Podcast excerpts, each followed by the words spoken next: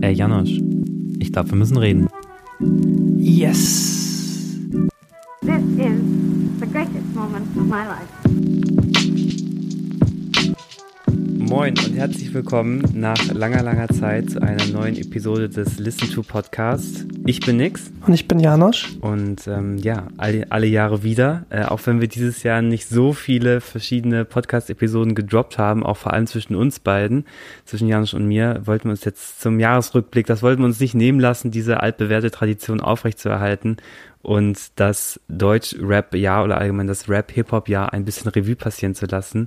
Und ähm, dazu natürlich niemand Geringes an meiner Seite als der gute Janosch. Moin Janosch. Hello, hello. Mein Mic war ganz eingestaubt. Das ist für mich tatsächlich die erste äh, Podcast-Aufnahme des Jahres, glaube ich. Also für unseren Podcast. Äh, das äh, musste ich mir erstmal wieder ein bisschen ins Training begeben.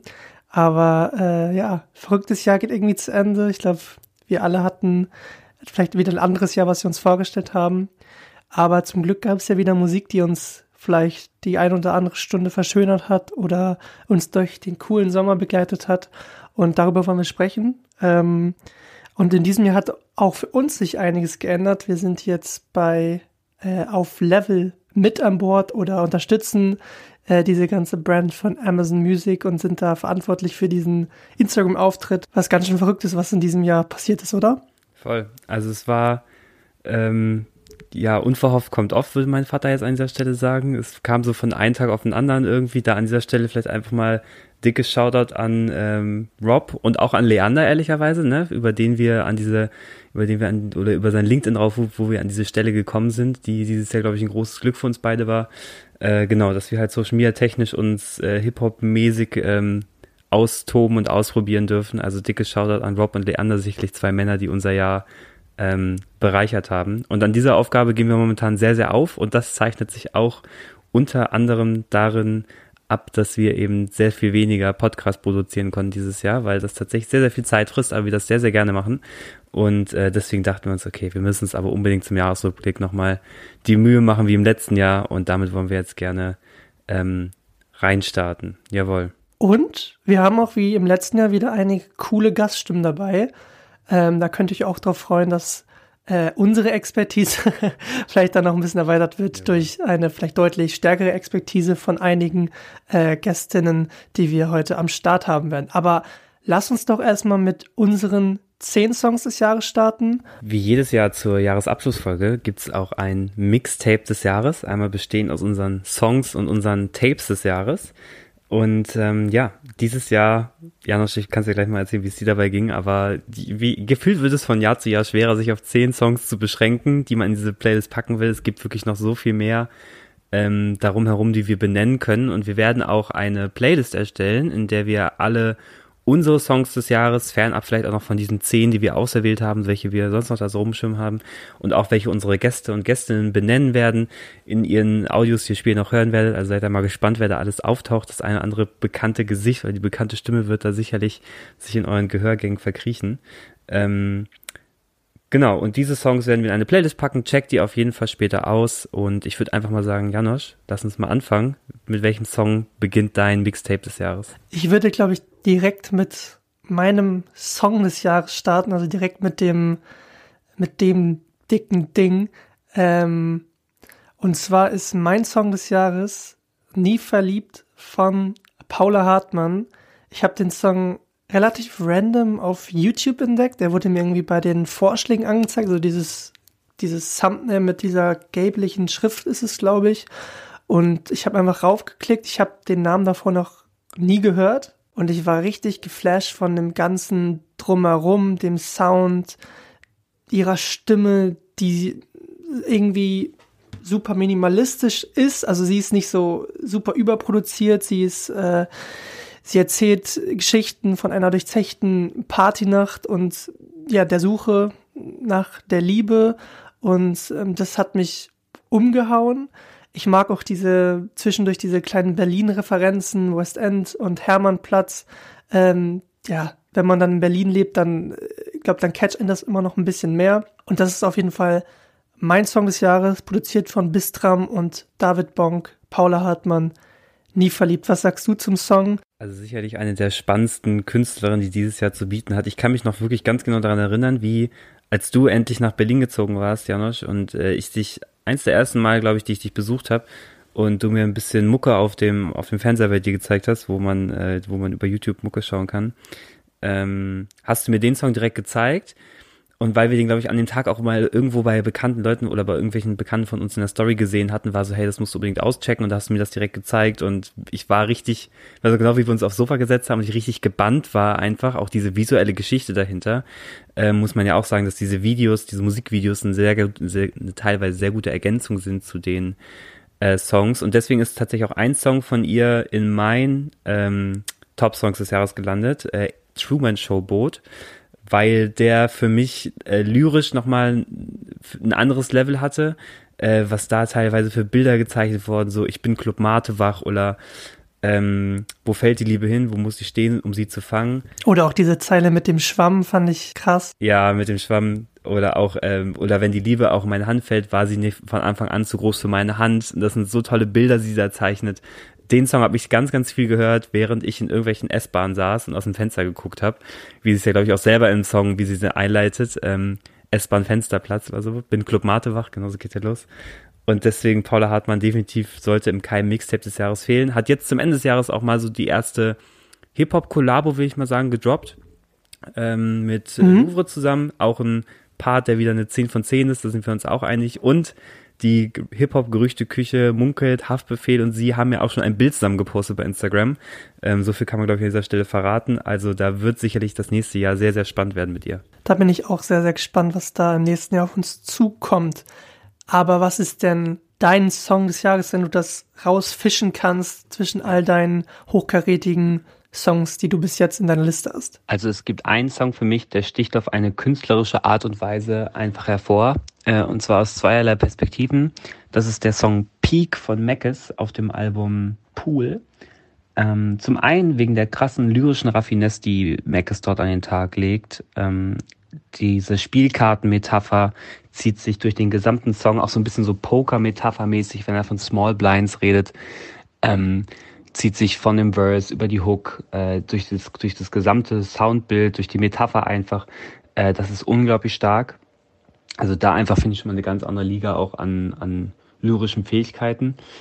Dazu auch dieses coole Video, was diese, was die Thematik sehr cool aufgreift. Und da kommen wir nämlich dann dazu, warum es aus der zweiten Perspektive sehr, oder warum es aus der zweiten Perspektive mein Song des Jahres ist. Und zwar ist es so ein bisschen das Ende einer Ära, äh, denn es setzt den Song Kreuz auf dem vorherigen Album Tilt ähm, fort. Da seht ihr auch schon wieder diese Spielkartenmetapher.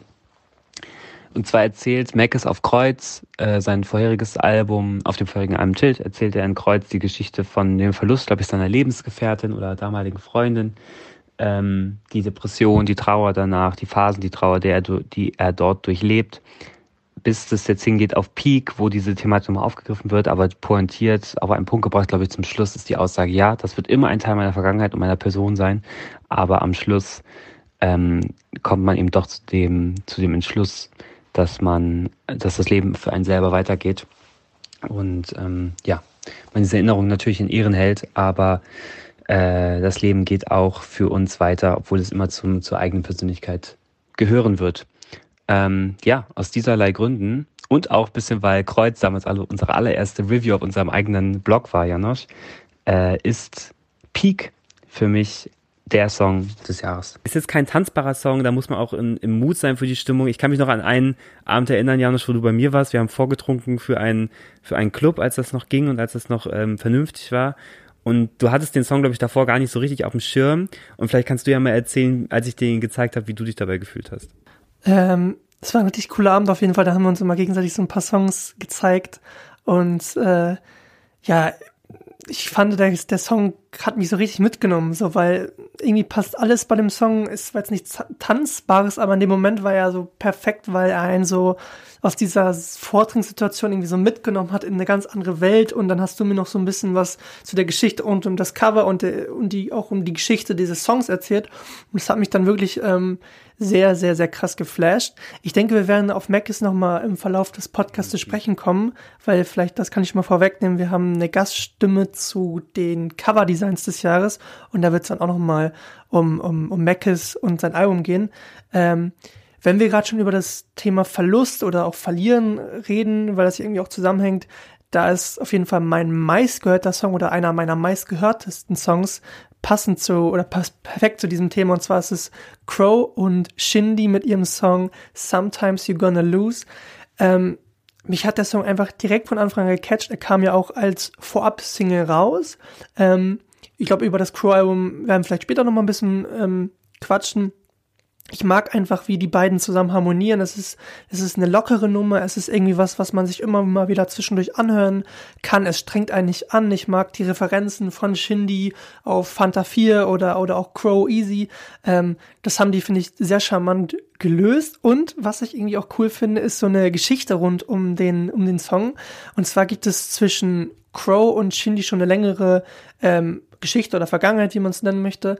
Und zwar war ja Crow bis vor drei, vier Jahren bei Shimperator ähm, gesigned und einer der ähm, Geschäftsführer, ähm, der liebe Nico, ist nämlich der Cousin von Shindy. Mhm. So, und das heißt, da ist die Geschichte oder schon die, oder die, oder das, dass die ähm, in einem ähnlichen Umfeld sind, schon länger, aber sie haben bis dato noch keinen Song zusammen gemacht und haben nach der Aussage von Crow in dem äh, Interview mit Aria äh, bei Apple Music ähm, auch äh, sich noch nicht gesehen. Und ich finde es trotzdem krass, wie trotz des Fehlens dieser, des Aufeinandertreffens oder einer Studio-Session dann so ein krasser Song entstanden ist und auf jeden Fall darf Sometimes You're Gonna Lose von Crow und Shindy in meinem Mixtape nicht ja. fehlen derbe, auf jeden Fall ähm, heftiger Song. Von mir ist tatsächlich kein Crow-Song im in meinen Songs des Jahres gelandet, äh, aber wir werden sicherlich noch weiter über die über die Crow-Tracks äh, und das Crow-Album sprechen. Und ich meine, wer hat in Deutschland schon ein ein Shindy-Feature? So, das ist ja das, wonach gefühlt irgendwie so alle geiern und die wenigsten eins haben. Bei meinen Songs des Jahres ist noch eine Frau dabei, die auch ein Shindy-Feature auf dem Album hat. äh, es ist aber tatsächlich nicht der Song NDA geworden, sondern es ist der Song Schlechtes Vorbild von äh, Shirin David ähm, sicherlich eine der gehyptesten Künstlerinnen des Jahres, ähm, die ein absolut musikalisches Champions League Produkt für mich abgeliefert hat mit ihrem Album. Und schlechtes Vorbild ist für mich so ein bisschen, war glaube ich die letzte Single-Auskopplung, so eine, so ganz spontan eine Woche glaube ich vor Album-Release, ähm, die für mich nochmal so einen ganz anderen Ton angeschlagen hat, als den, den sie mit ihren Singles davor, Beer Ho, Breaker Ho, Lieben wir und Ich darf das angeschlagen hat, äh, wesentlich obwohl mit Babsi Bars kam es immer schon so ein bisschen rüber, aber trotzdem war schlechtes Vorbild für mich noch so ein bisschen, äh, ein bisschen eindrücklicher. Ich fand die Perspektive, aus der sie geschrieben hat, so als ob ihr ein Fan eine Nachricht geschrieben hätte und sie aus der Perspektive ja. jetzt darauf antwortet. Ähm, die Wortbilder, die sie gezeichnet hat mit dem Sportlehrer, das ist, finde ich, so erdrückend und so nahbar gleichzeitig. Und da, finde ich, hat sie eben auch ähm, ja textlich ein absolutes Meisterwerk, finde ich, abgeliefert und zeigt, finde ich, nochmal eine sehr, sehr coole andere Facette von ihr. Sie ist ja sowieso, ich würde ja immer sagen, so Neofeministin irgendwie. Ähm, und das, finde ich, wird auf diesem Track sehr, sehr gut verkörpert. Und auf dem Album sonst der Song NDAs mit Shindy natürlich auch ein Banger. Aber für mich in meinen Top-Songs des Jahres schlechtes Vorbild von Shirin David auf jeden Fall noch äh, dabei. Unfassbar krasser, krasser Song. Du sprichst an Champions League Produkte und äh, für mich auch ein Champions League Produkt durch Produktion, durch äh, alles drumherum ist Rin und die Giant Rooks mit äh, Insomnia. Ähm, Rins Kleinstadtalbum bricht ja auch alle Genregrenzen ähm, und ich mag diesen Ansatz so aus der Kleinstadt heraus, so ein Album so ein, so ein Weltalbum zu machen, nenne ich es fast schon, wo man alle, alle Genregrenzen halt mitsprengt.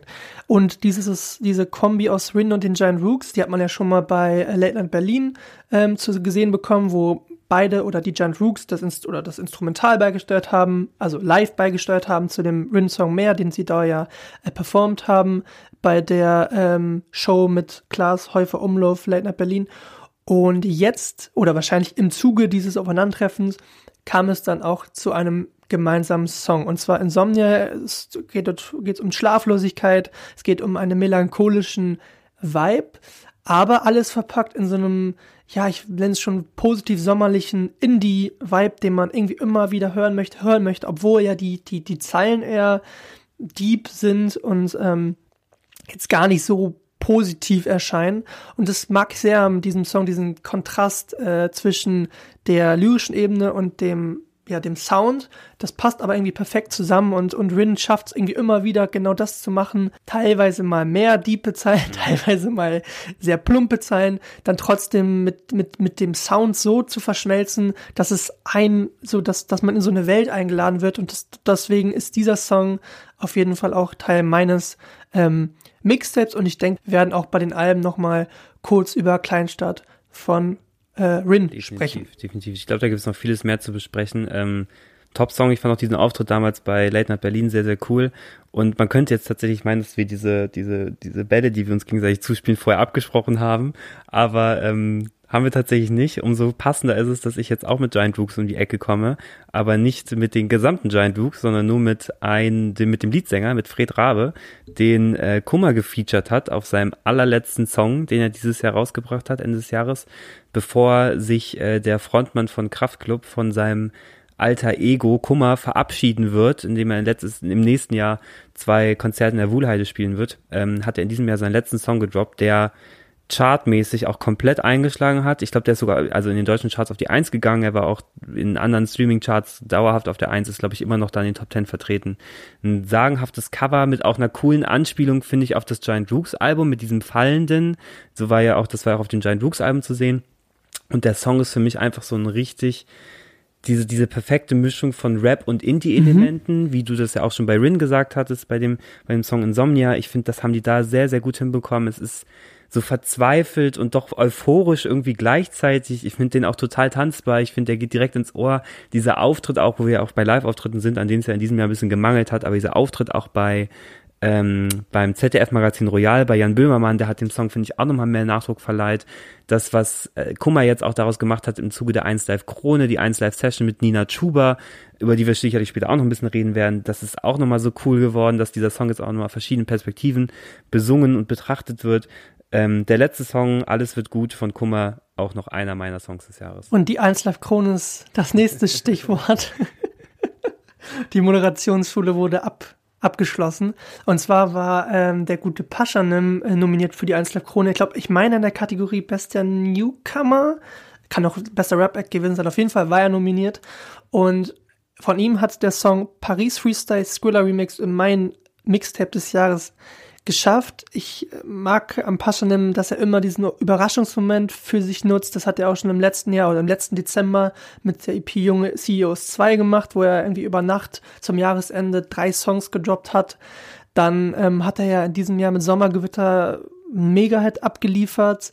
Ähm, hat dann, ich glaube, zwei, drei, vier Monate im Oktober, hat er dann über Nacht den Skrilla Remix rausgebracht. Und zwar ist das eine Art Remix von dem Kodak Black Song Skrilla. Und ich mag einfach, wie er so ein bisschen dem, den Hype oder, oder seine Realität Revue passieren lässt, wie er so erzählt, ja, ich werde zwar gerade, oder mein, mein Name droppt gerade zwar in jedem zweiten Interview bei TV Straßensound oder bei anderen Deutschrap-Medien, aber mir ist es eigentlich alles scheißegal und ich sitze immer noch mit Polo Ralph Lauren wie 2010 bei meinem Friseur und trinke Chai und ich, ich liebe einfach alles daran. Ich liebe die Ästhetik, ich liebe, wie, wie, wie, ähm, wie entspannt er alles rangeht. Wir waren ja auch bei dem Konzert in der, äh, in der Columbia-Halle am 6. November. Das war trotz vielleicht einiger ähm, einiger, einiger Unsicherheiten der Jungs war das für mich ein super Konzert. Ich hatte einen krassen Abend. Das war das erste Konzert, auf dem ich wieder war. Das letzte Konzert davor war Rin. Und jetzt auf einmal war es dann ähm, Paschanim und es war für mich so geil, dass ich äh, mit dem Konzert abgeschlossen habe und jetzt mit dem Konzert sozusagen wieder gestartet bin in, in meine neue Konzertsession. Das war auf jeden Fall ein krasser Abend für mich ähm, mit Simba zusammen, mit RB, mit äh, Abu Glitch. Ich fand es ein krasser Abend. Du warst ja auch am Start. Ich weiß nicht, wie du den ganzen Abend wahrgenommen hast. Erzähl du doch gerne mal. Ich habe den Abend auch so wahrgenommen. Also ich glaube, ich habe mich selten oder ganz, ganz lange nicht mehr so auf ein Konzert gefreut, wo wir auch wirklich als äh, die Tickets rausgekommen sind, wo wir uns sofort entschieden haben, auch Tickets zu kaufen und weil wir da unbedingt hin wollten, weil Safe. wir einfach mal die Jungs auf der Bühne erleben wollten. Es war auch dieser Flair so, haben die auch auf der Bühne gesagt, ähm, 300 Meter von unserem Kinderzimmer Luftlinie, jetzt stehen wir hier auf der Bühne. Ich finde, es gibt so eine Zeile von Simba, glaube ich, die, finde ich, den Style von dieser ganzen äh, Playboys Mafia-Clique einfach, finde ich, auf den Punkt bringt und auch diese Release-Strategie ähm, das ist ein Dreigang-Menü und kein All You Can Eat. Ja. Ich finde, das beschreibt es einfach perfekt. Jeder Song ein Hit einfach auf seine eigene Art und Weise. Und ich glaube, wir können an dieser Stelle auch schon droppen, weil der Podcaster erst nach Weihnachten rauskommen wird, dass ja an Weihnachten noch eine dicke Überraschung auf euch wartet äh, von Paschanim und UFO 361, die einen Track zusammen rausbringen werden, allein allein, wo dieser äh, Allein, Polarkreis allein. 18 Track gesampelt, geflippt ist, wie auch immer. Und ähm, das ist natürlich auch nochmal eine ganz andere Sphäre, auf die die dort, wo die dort eintauchen. Ähm, also ganz krasser Abend und mein persönlicher Lieblingstrack von Passionem aus diesem Jahr, ähm, der es auch in meinen Mixtape des Jahres geschafft hat, wurde dort auch ein oder zweimal gespielt, ich bin mir gerade gar nicht mehr sicher. Aber bei mir Zweimal. zweimal, bei mir natürlich auch kein ähm, Mixtape des Jahres ohne Passionem gefühlt seitdem äh, die ersten Tracks rauskamen. Äh, Push the Packs, das Feature mit oder produziert, Feature wie auch immer von Kev Coco und mit Bauernfeind und ähm, Paschanim hat es in meinem Mixtape des Jahres geschafft, weil ich finde, dass man daran einen sehr interessanten Trend absehen kann, der sich gerade im Hip-Hop so ein bisschen verankert. Ähm, da können wir gleich gerne auch noch ein bisschen weiter drauf eingehen. Es ist dieses Spielen mit Techno-Elementen und Hip-Hop-Flows, ähm, Flares auf einem, auf einem Track, auf einer Soundfile. Und ich glaube, da ist Kev Coco sowieso zu so einer Art Untergrund-Ikone schon fast geworden, mit der jetzt viele zusammenarbeiten wollen, der mit vielen rumchillt. Ich meine, der ist auch auf dem neuen Mako-Album vertreten mit einem Track, der auch wieder in so eine Techno-eske Richtung geht. Holiday Inn von Simba hat er mitproduziert. Es gibt auch so einen, äh, einen Leak, der im Netz kursiert von Paschanim oder was auf dem Tiergarten. Tiergarten, der auf einem Kev Coco-Set gespielt wurde. Und ich glaube, wie du auch mal meintest, Janusz, ähm, die Kids oder was in irgendeinem Interview haben wir es doch mal aufgearbeitet, kannst du uns vielleicht, vielleicht mal die Quelle nennen? Ich glaube, das ist dieser Podcast mit DJ Gigola, Ah, ja. wo sie so ein bisschen die Clubkultur oder wo sie ja bestimmte Clubs besucht und da geht's dann auch äh, um diese ganze Berliner Techno-Szene äh, in, in der Verbindung mit, mit, mit Hip-Hop. Und äh, ja, wie du schon meintest, dass es liegt, oder wie wir schon festgestellt haben, liegt es halt daran, dass die Kids in Berlin, die jungen RapperInnen, halt dann nicht auf die Hip-Hop-Partys im 808 gehen, sondern halt dann in die ganzen abgegrenzten Techno-Schuppen und dort dann halt ihre Nächte oder Tage verbringen. Und das spiegelt sich natürlich dann in der Musik wieder oder sie kommen in Kreise, wo halt dann nicht nur Leute bei FL Studio Hip, äh, Hip-Hop-Beats produzieren oder Trap-Banger, sondern halt auch ähm, ja den ein oder anderen äh, Techno-Brecher. Aber auf jeden Fall, das, was du gerade gesagt hast, ich finde, das manifestiert sich sehr, sehr gut einfach in diesem Track. Ähm, dass das sehr gut widerspiegelt, wie halt die ganzen Hip-Hop-Kids eben in Berlin vor allem mit dieser Technokultur aufwachsen. Ich meine, Mako ja auch Berliner, ne? Also, dass das irgendwie dazugehört. So, die gehen halt dann auf Techno-Partys feiern. Ich finde es einfach eine sehr gute Manifestation von einem Trend, der sich abzeichnet, vor allem aus diesen Berliner Regionen. Sehr, sehr spannend. Ich habe mich immer gefreut, wenn dieser Track irgendwo bei uns im Auto lief und wir dazu gefeiert haben oder auf irgendwelchen Parks auf, oder Parkanlagen aus den Bluetooth-Boxen schallert. Das ist einfach so der perfekte Crossover.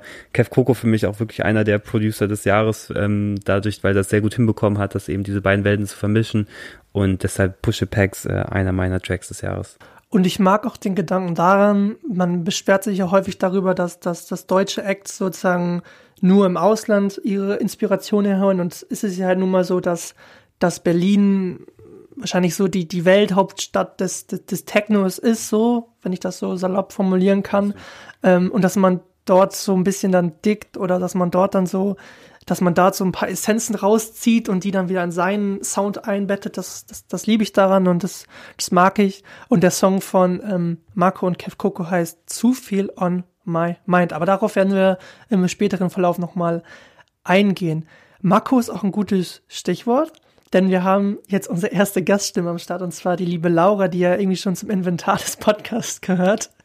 Die wird euch jetzt auch ein bisschen was über ihre Lieblingsreleases äh, erzählen oder ihre Lieblingssongs.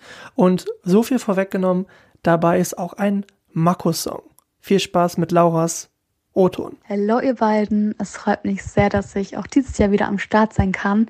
Und genau wie letztes Jahr ist es mir sehr, sehr schwer gefallen, mich bei meiner Auswahl hier zu beschränken. Ähm, ich habe mich deshalb wieder auf den deutschsprachigen Musikraum konzentriert und ein Song, der mir direkt eingefallen ist, den ich gerne mit reinnehmen würde, ist äh, Karma von Goldie MP3. Eine Zeit lang habe ich den auf jeden Fall auf Dauerschleife gehört, deshalb hat das auch meine Spotify-Rap-Liste geschafft. Und die Künstlerin hat bisher nur drei Releases auf Spotify und die sind alle aus dem Jahr 2021. Deshalb auf jeden Fall auschecken und ich hoffe, dass da nächstes Jahr noch mehr kommt. Ich würde mich auf jeden Fall freuen.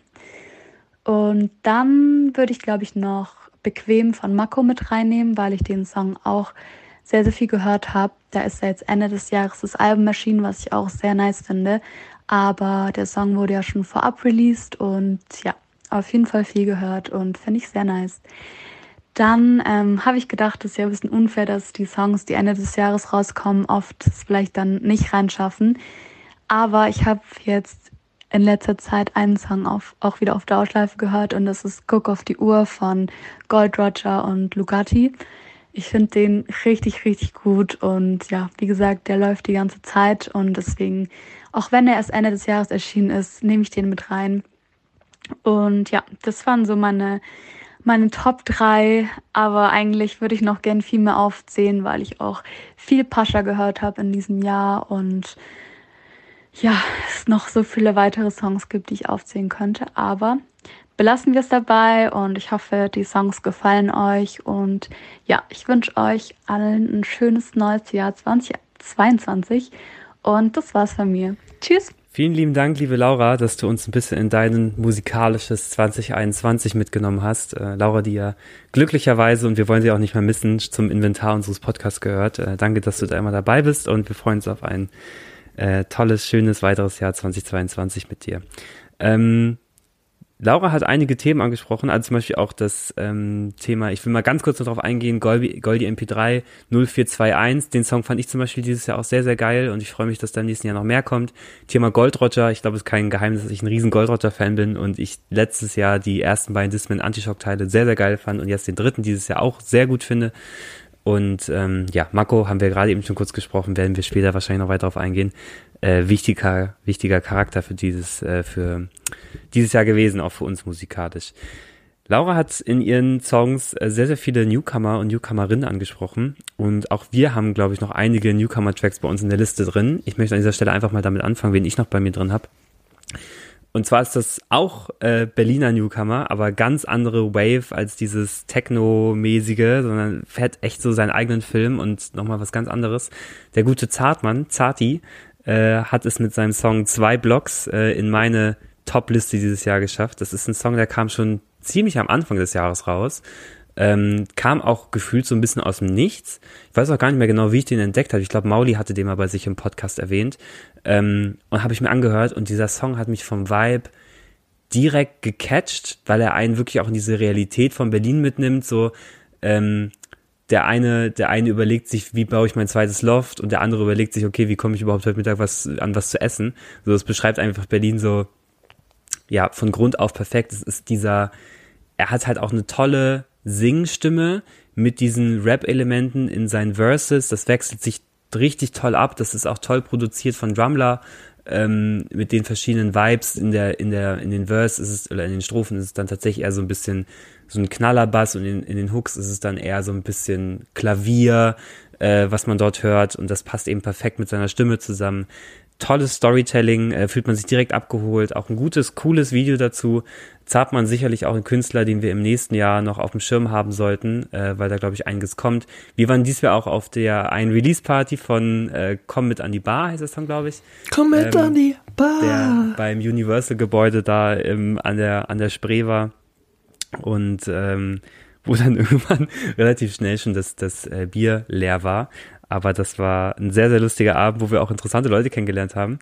Und ähm, Zati haben wir auch schon bei auf Level einmal gefeatured oder durften wir einmal featuren, das war auch sehr, sehr cool. Also habt Zartmann auf jeden Fall im nächsten Jahr auf dem Schirm.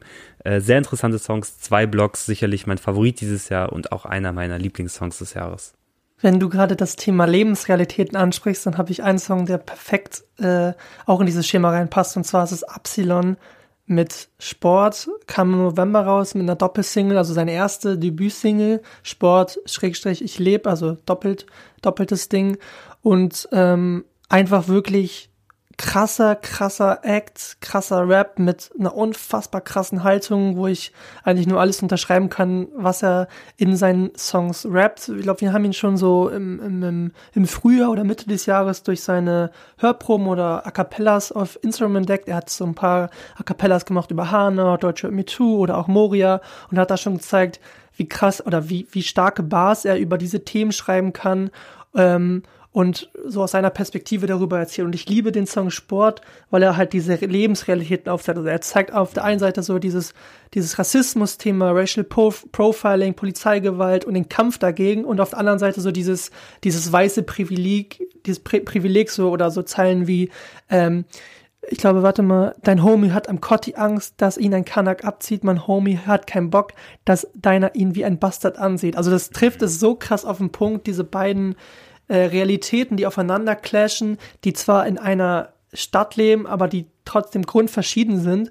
Und ähm, ich finde auch, dass die visuelle Umsetzung von oder mit 27 Bucks, der das alles so ein bisschen als Art Director mitbegleitet, sowas ja. von krass sind, weil die Videos sind stark, darauf werden wir nochmal im Verlauf des, des, des, des äh, Podcasts eingehen, die, die Covergeschichten sind stark, die ganze, ja, wenn man es Promophase nennen darf, ist, finde ich, super clean gehalten und, und reduziert, aber immer nur, also reduziert im Sinne auf, der Fokus liegt auf der Musik und das, und das mag ich alles sehr daran und deswegen freue ich mich auch auf all das, was im nächsten Jahr ähm, von Absilon kommt und ähm, ja, ich weiß nicht, du bist, glaube ich, auch äh, Fan von, von ihm.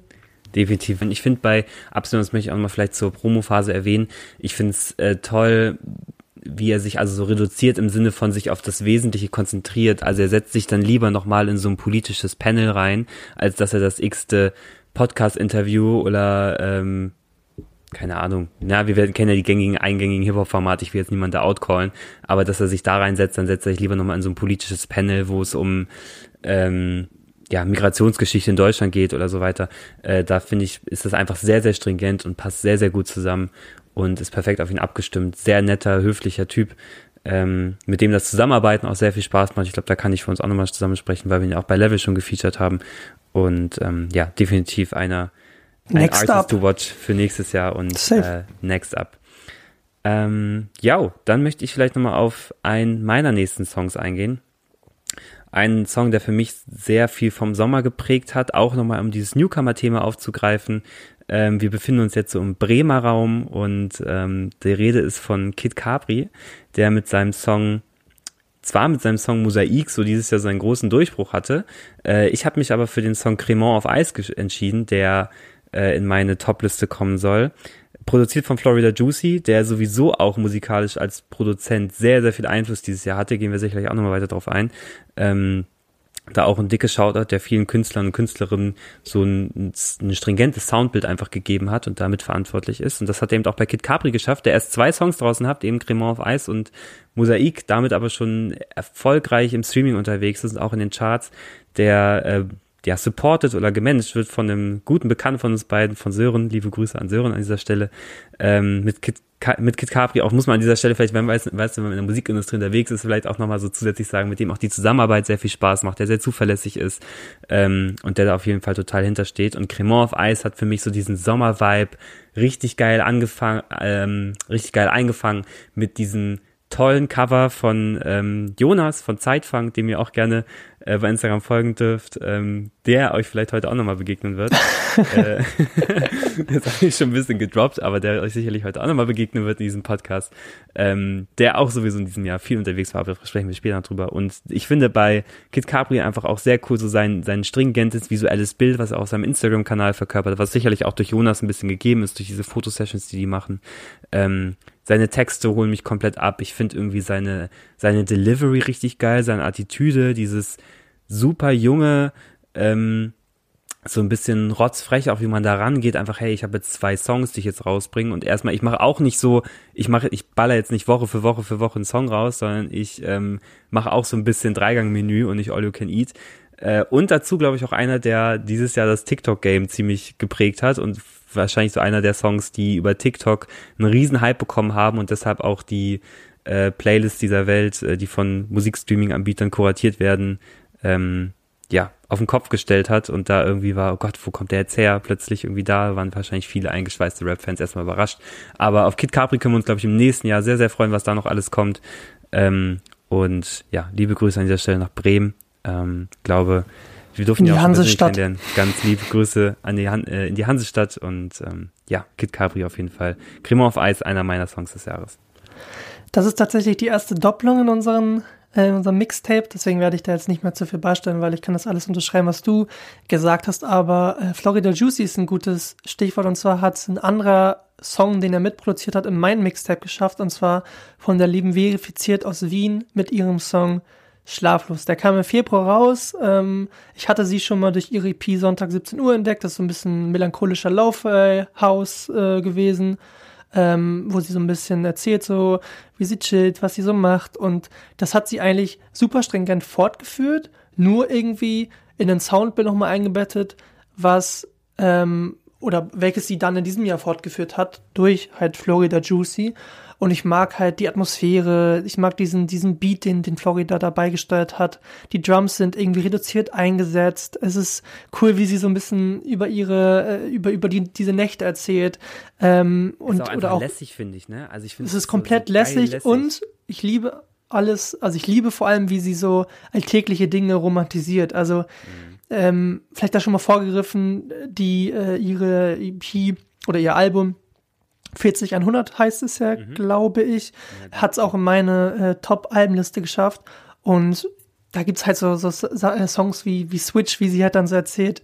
Äh, mein, mein, mein Freund äh, sitzt vor Twitch, ich hänge an seiner Switch oder ich werfe meinen Burberry-Schal auf den, ähm, auf, auf das Sofa. Äh, er mag Ikea nicht und ich liebe einfach so diese ganz alltäglichen Dinge, mit denen ich irgendwie dann auch bonden kann, ähm, wie sie die halt cool verpackt, wie sie die auch romantisiert und wirklich so einen Fokus auf die ganz, ganz kleinen Dinge setzt und daraus so viel schöpft. Und deswegen hat es auf jeden Fall schlaflos sonifiziert in ähm, mein Tape des Jahres geschafft. Voll. Äh, eine Zeile, an die ich mich immer erinnern werde, weil verifiziert auf dem Tape ist, ähm, aufgewacht, cheek geraucht, Fensterglas angehaucht. Ich weiß nicht, ich finde auch, wie sie das eben so betont. Das sind gleich die ersten Zeilen, wie sie auf dem Song reinkommt. Ich glaube, es ist auf Stromausfall. Ähm, wie sie da reinkommt, das hat mich so direkt abgeholt, auch in dieser Akustikversion. Lieben Dank an Veri auf jeden Fall an dieser Stelle nochmal, dass wir bei der Release-Party da, dabei sein durften. Äh, das war ein sehr, sehr cooler Abend, hat uns sehr, sehr viel Spaß gemacht.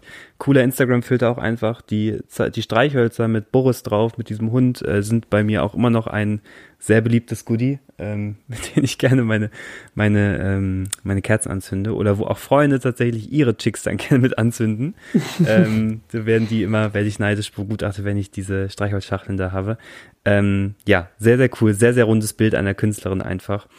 Und ähm, ja, gehen wir sicherlich später noch weiter darauf ein. An dieser Stelle vielleicht von den Newcomerinnen und Newcomern einmal zu, bei mir jedenfalls, zu ein, zwei ohne das despektierlich zu meinen, alteingesessenen Rap-Hasen, die nicht erst seit äh, ein, zwei Jahren im Geschäft sind, sondern erst schon so seit 10, 15. Und ähm, da möchte ich als erstes mal drauf eingehen, It's Kassler Season, Janosch. It's Kassler Season again. Ähm, Casper hat eine neue, wie sagt er mal, einen neuen Zyklus. Ein neuer Zyklus geht los. Äh, sein Album Alles war schön und nichts tat weh kommt am 25. Februar, auf jeden Fall, glaube ich, Anfang, irgendwie im Februar, kommt sein Album raus mit einem unfassbaren Cover. Gehen wir später nochmal drauf ein. Aber er hat jetzt schon drei Songs, äh, drei Singles ausgekoppelt. Natürlich die, ähm, ja, Lead-Single, Alles war schön und nichts tat weh. Ein Feature mit Haiti, Mieses Leben, Wolken oder Wolken, Mieses Leben, was ja ein äh, Revival des alten oder des aus diesem Jahr erschienenen Songs von Haiti Wolken ist, äh, mit Casper Parts drauf. Und dann den Song, der es in meine Songs des Jahres geschafft hat, TNT, äh, featuring Tour. An diesem Song hat mich einfach komplett begeistert. Dieser, erstens der Stimmeinsatz von Tour in der Hook, diese hohe Kopfstimme, die er ja auch live performen kann, wie wir gesehen haben. Wir waren ja beim äh, Casper Videodreh oder Live-Konzert ähm, jetzt im Dezember dabei. Äh, das fand ich sehr, sehr cool. Das hat mich super emotional auf einer anderen Ebene abgeholt. Dazu die gewohnten lyrische Raffinesse von Casper, ähm, wie er erzählt von, von, von diesen Träumen mit dem Zahnausfall, die wir sicherlich schon mal irgendwie alle hatten, wo es um Verlustängste geht. Dann äh, hab, hab gelernt, dass die Karriereleiter ein Hamsterrad ist. Äh, Engel und Teufel auf der Schulter und sie boxen sich. Also es ist so, es sind so viele coole kleine Anekdoten da drin und die Delivery mit dieser harten, rauchigen Stimme von Casper, die dabei ist, die hat mich wieder mal einfach komplett mitgenommen. Ich habe mir natürlich auch direkt die Vinyl in Fliederfarbe vorbestellt. Ähm, und ja, hat mich komplett mitgenommen. It's, it's, it's wieder Season und äh, ich freue mich auf den Zyklus, wenn er endlich komplett raus ist. Und ja, Casper hat mich einfach wieder komplett abgeholt. Ja, der Song ist wirklich unfassbar stark. Ich mag auch die Kombination und ich glaube, sie haben ja auch zum Song äh, TNT nochmal so eine, was war das, eine, eine, So eine Live-Session in Hansa Genau. Studios. Hm. die war auch äh, sehr, sehr, sehr stark. Von einem Feature bei dir kommen wir zu einem anderen Feature bei mir in der Liste und zwar James Blake featuring Scissor mit äh, äh, Coming Back. Äh, das war, ich weiß noch, dass wir im Oktober einmal bei uns in der Heimat waren, zur gleichen Zeit, deswegen sind wir auch zusammen hingefahren und auch zusammen zurückgefahren. Und genau an diesem Wochenende kam das Album raus. Und auf der Rückfahrt nach Berlin habe ich dieses Album, glaube ich, in, im Zug, weil wir nicht nebeneinander sitzen konnten, weil das dieser klassische Sonntag war, wo alles überfüllt war und nur noch ein Platz frei war, ähm, habe ich das Album dann auf, auf Repeat gehört und das hat mich so mitgenommen, weil diese Soundwelt, die da geschaffen wird, das kann James Blake natürlich wie kein anderer, hat mich krass umgehauen und der Song vor allem. Ich mag das Zusammenspiel der beiden. Das Album trägt ja auch den Titel Friends That Break Your Heart und das passt perfekt zu dem ganzen Vibe so, wenn, wenn man vielleicht das mal hatte, dass, dass, dass Freundschaften sich distanzieren voneinander, das Gefühl so ein bisschen des, des Enttäuschtseins oder alles, was da rumschwingt, finde, fängt das Album sehr, sehr krass ein. Und deswegen hat dieser Song in mein Mixtape des Jahres geschafft. Ja, heftig. Ich kann zu James Blake tatsächlich an sich immer nicht so viel sagen, weil ich da immer nicht so viel einsteige. Ich höre wesentlich mehr deutsche Musik, aber ähm, ich weiß, dass du für ein großer James Blake-Fan bist und ähm, Ich muss auch sagen, ich habe den Song jetzt nicht ähm, 95.000 Mal äh, gehört, sondern ich habe ihn halt immer so dosiert dann gehört, wenn ich Bock drauf hatte. Und das finde ich, Ja. zeichnet ja auch unser Mixtape aus, dass wir jetzt nicht die Songs mit drin haben, die, die wir jetzt am meisten gehört haben, sondern halt, dass wir so, ein, so, ein, so eine bunte Tüte haben zwischen so, so On-Repeat-Sachen, eine bunte Tüte mäßig, wo ein paar Songs drin sind, die uns total mitgenommen haben oder auch Sachen, äh, wo wir sagen, okay, die müssen auf jeden Fall rein. Ähm, ja, das finde ich immer ganz cool, dass man da so eine coole Balance schafft zwischen Ja. Diesen beiden Polen. Ja, definitiv. Aber ein Song, den ich tatsächlich dieses Jahr sehr, sehr oft gehört habe und der tatsächlich dafür für mich auch dann noch eine sehr große künstlerische Komponente hat. Und ich glaube, ein Künstler, der uns beiden diesem Jahr auch sehr, sehr viel bedeutet hat, ähm, wo wir jetzt gerade wieder bei den alten Hasen sind, wie gesagt, nicht despektierlich gemeint.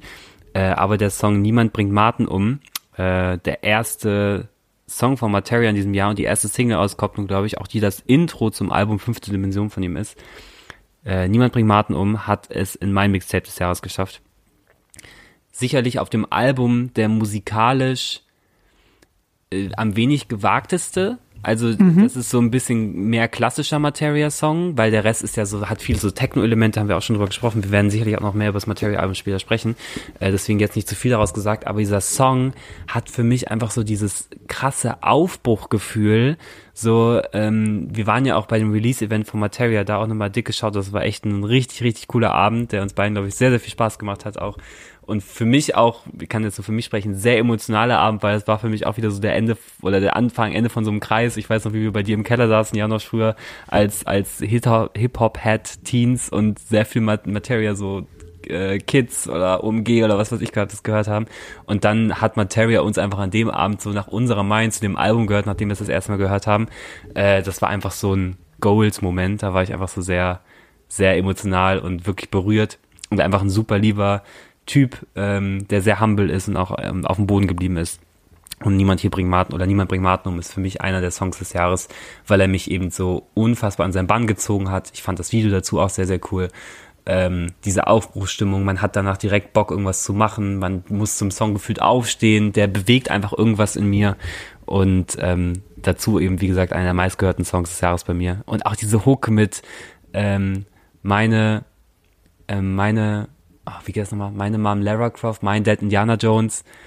Ah, das gibt mir so viel gute Gefühle einfach. Also niemand bringt Martin um, auch in meinem Mixtape des Jahres.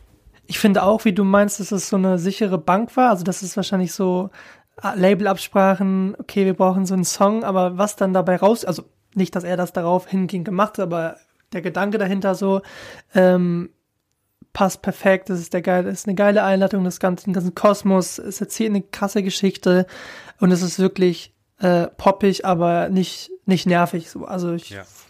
habe immer Spaß, wenn ich den Song höre und ich höre ihn auch äh, bis heute gerne. Auch ein, eine Einleitung oder, oder ein Start war auch ähm, der Track Count on Me von Brockhampton, weil es war der zweite mhm. Track aus dem Album Roadrunner New Light, New Machine, welches in diesem Jahr erschienen ist. Ähm, ist das erste Album seit 2019 von Brockhampton. Ich habe das jetzt auch nicht so viel gehört, aber der Song, der ist mir dann wieder ähm, krass hängen geblieben. Ja. Ähm, liegt vielleicht auch daran, dass zum Beispiel Sean Mendes dran geschrieben hat und dass es auch einen Gastpart von Ace Brocky gab. Es ist auch in der Zusammenarbeit mit, mit Danny Brown entstanden, der das ganze Album so mit, äh, mitgestaltet hat. Und ja, den Song habe ich auf jeden Fall sehr, sehr, sehr viel gepumpt und der hat mich auf jeden Fall dieses Jahr äh, sehr, sehr krass begleitet. Ich glaube, ich würde direkt noch mal einen nachschießen, weil es gerade so gut passt. Und zwar mhm. ist es auch ein äh, amerikanisches Release und zwar ist es Baby Keem mit No Sense. Baby Keem kennt vielleicht ein oder andere, ähm, ist es schon bekannt, aber auch noch nicht auf dem Level, wo er vielleicht sein wird in den nächsten Jahren, ist der Cousin von äh, Kendrick Lamar. Und der Song kam im März raus. Und ich weiß nicht warum. Es ist hier, ist es noch nicht mal das Textliche oder, oder auch die, die, der, der, der, der Sound ist jetzt nicht, wo ich sage, wow, krass, der haut mich komplett um. Aber irgendwie ist der Song mir so im Ohr kleben geblieben, dass ich ihn immer wieder gehört habe und nochmal gehört habe und nochmal gehört hat, weil der irgendwie zu jeder Situation ge, gepasst hat. Ich mochte auch den Ansatz von, von ihm, dass er, ähm, seine, seine Releases oder seine, seine Singles davor hat er immer mit so Farbpaletten rausgebracht. Also er hatte mm, ja. Songs, die hatte so eine orange Farbpalette, dann hatte er eine, eine rosa Farbpalette und jetzt zu dem Song gab es halt eine blaue Farbpalette.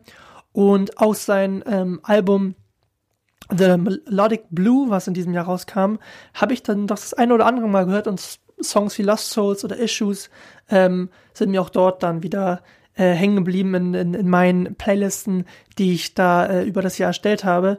Deswegen auch, wenn ihr das Album noch nicht gehört habt, hört es euch auf jeden Fall mal an, weil es ist dann wieder was, was so ein bisschen abseits von allem funktioniert, was man vielleicht jetzt gerade so äh, on repeat hört. Safe. Und die, die vielleicht sonst auch jetzt denken, oh Gott, Baby Keem habe ich vielleicht noch nicht gehört, aber habt ihr, wenn ihr TikTok habt, wahrscheinlich doch schon mal gehört. Es gibt ja diesen viralen Sound, ähm, Wake up in the morning, brush my teeth before I see my queen. Ähm, okay, dann nehme ich das zurück, dass er noch nicht big ist. Er ist wahrscheinlich big as fuck, nur ich habe es vielleicht falsch eingeschätzt. Ja, ist, also der ist auf TikTok wirklich sehr, sehr viral. Vielleicht chillt er auch nur auf meiner For You-Page, aber ich glaube, das nee. äh, ist schon riesengroß. Ähm, und Baby Keem auf jeden Fall auch so einer. Und Baby Keem und Brockhampton wahrscheinlich auch so meine beiden Ami-Rap- äh, Acts so des Jahres. Brockhampton fand ich auch sehr, sehr, sehr doll. Ich habe das Album auch gerne gehört. Ich habe es tatsächlich auch dann im Verlauf des Jahres nicht mehr so oft gehört, aber Count on Me ist auch so ein Song, der mir hängen geblieben ist.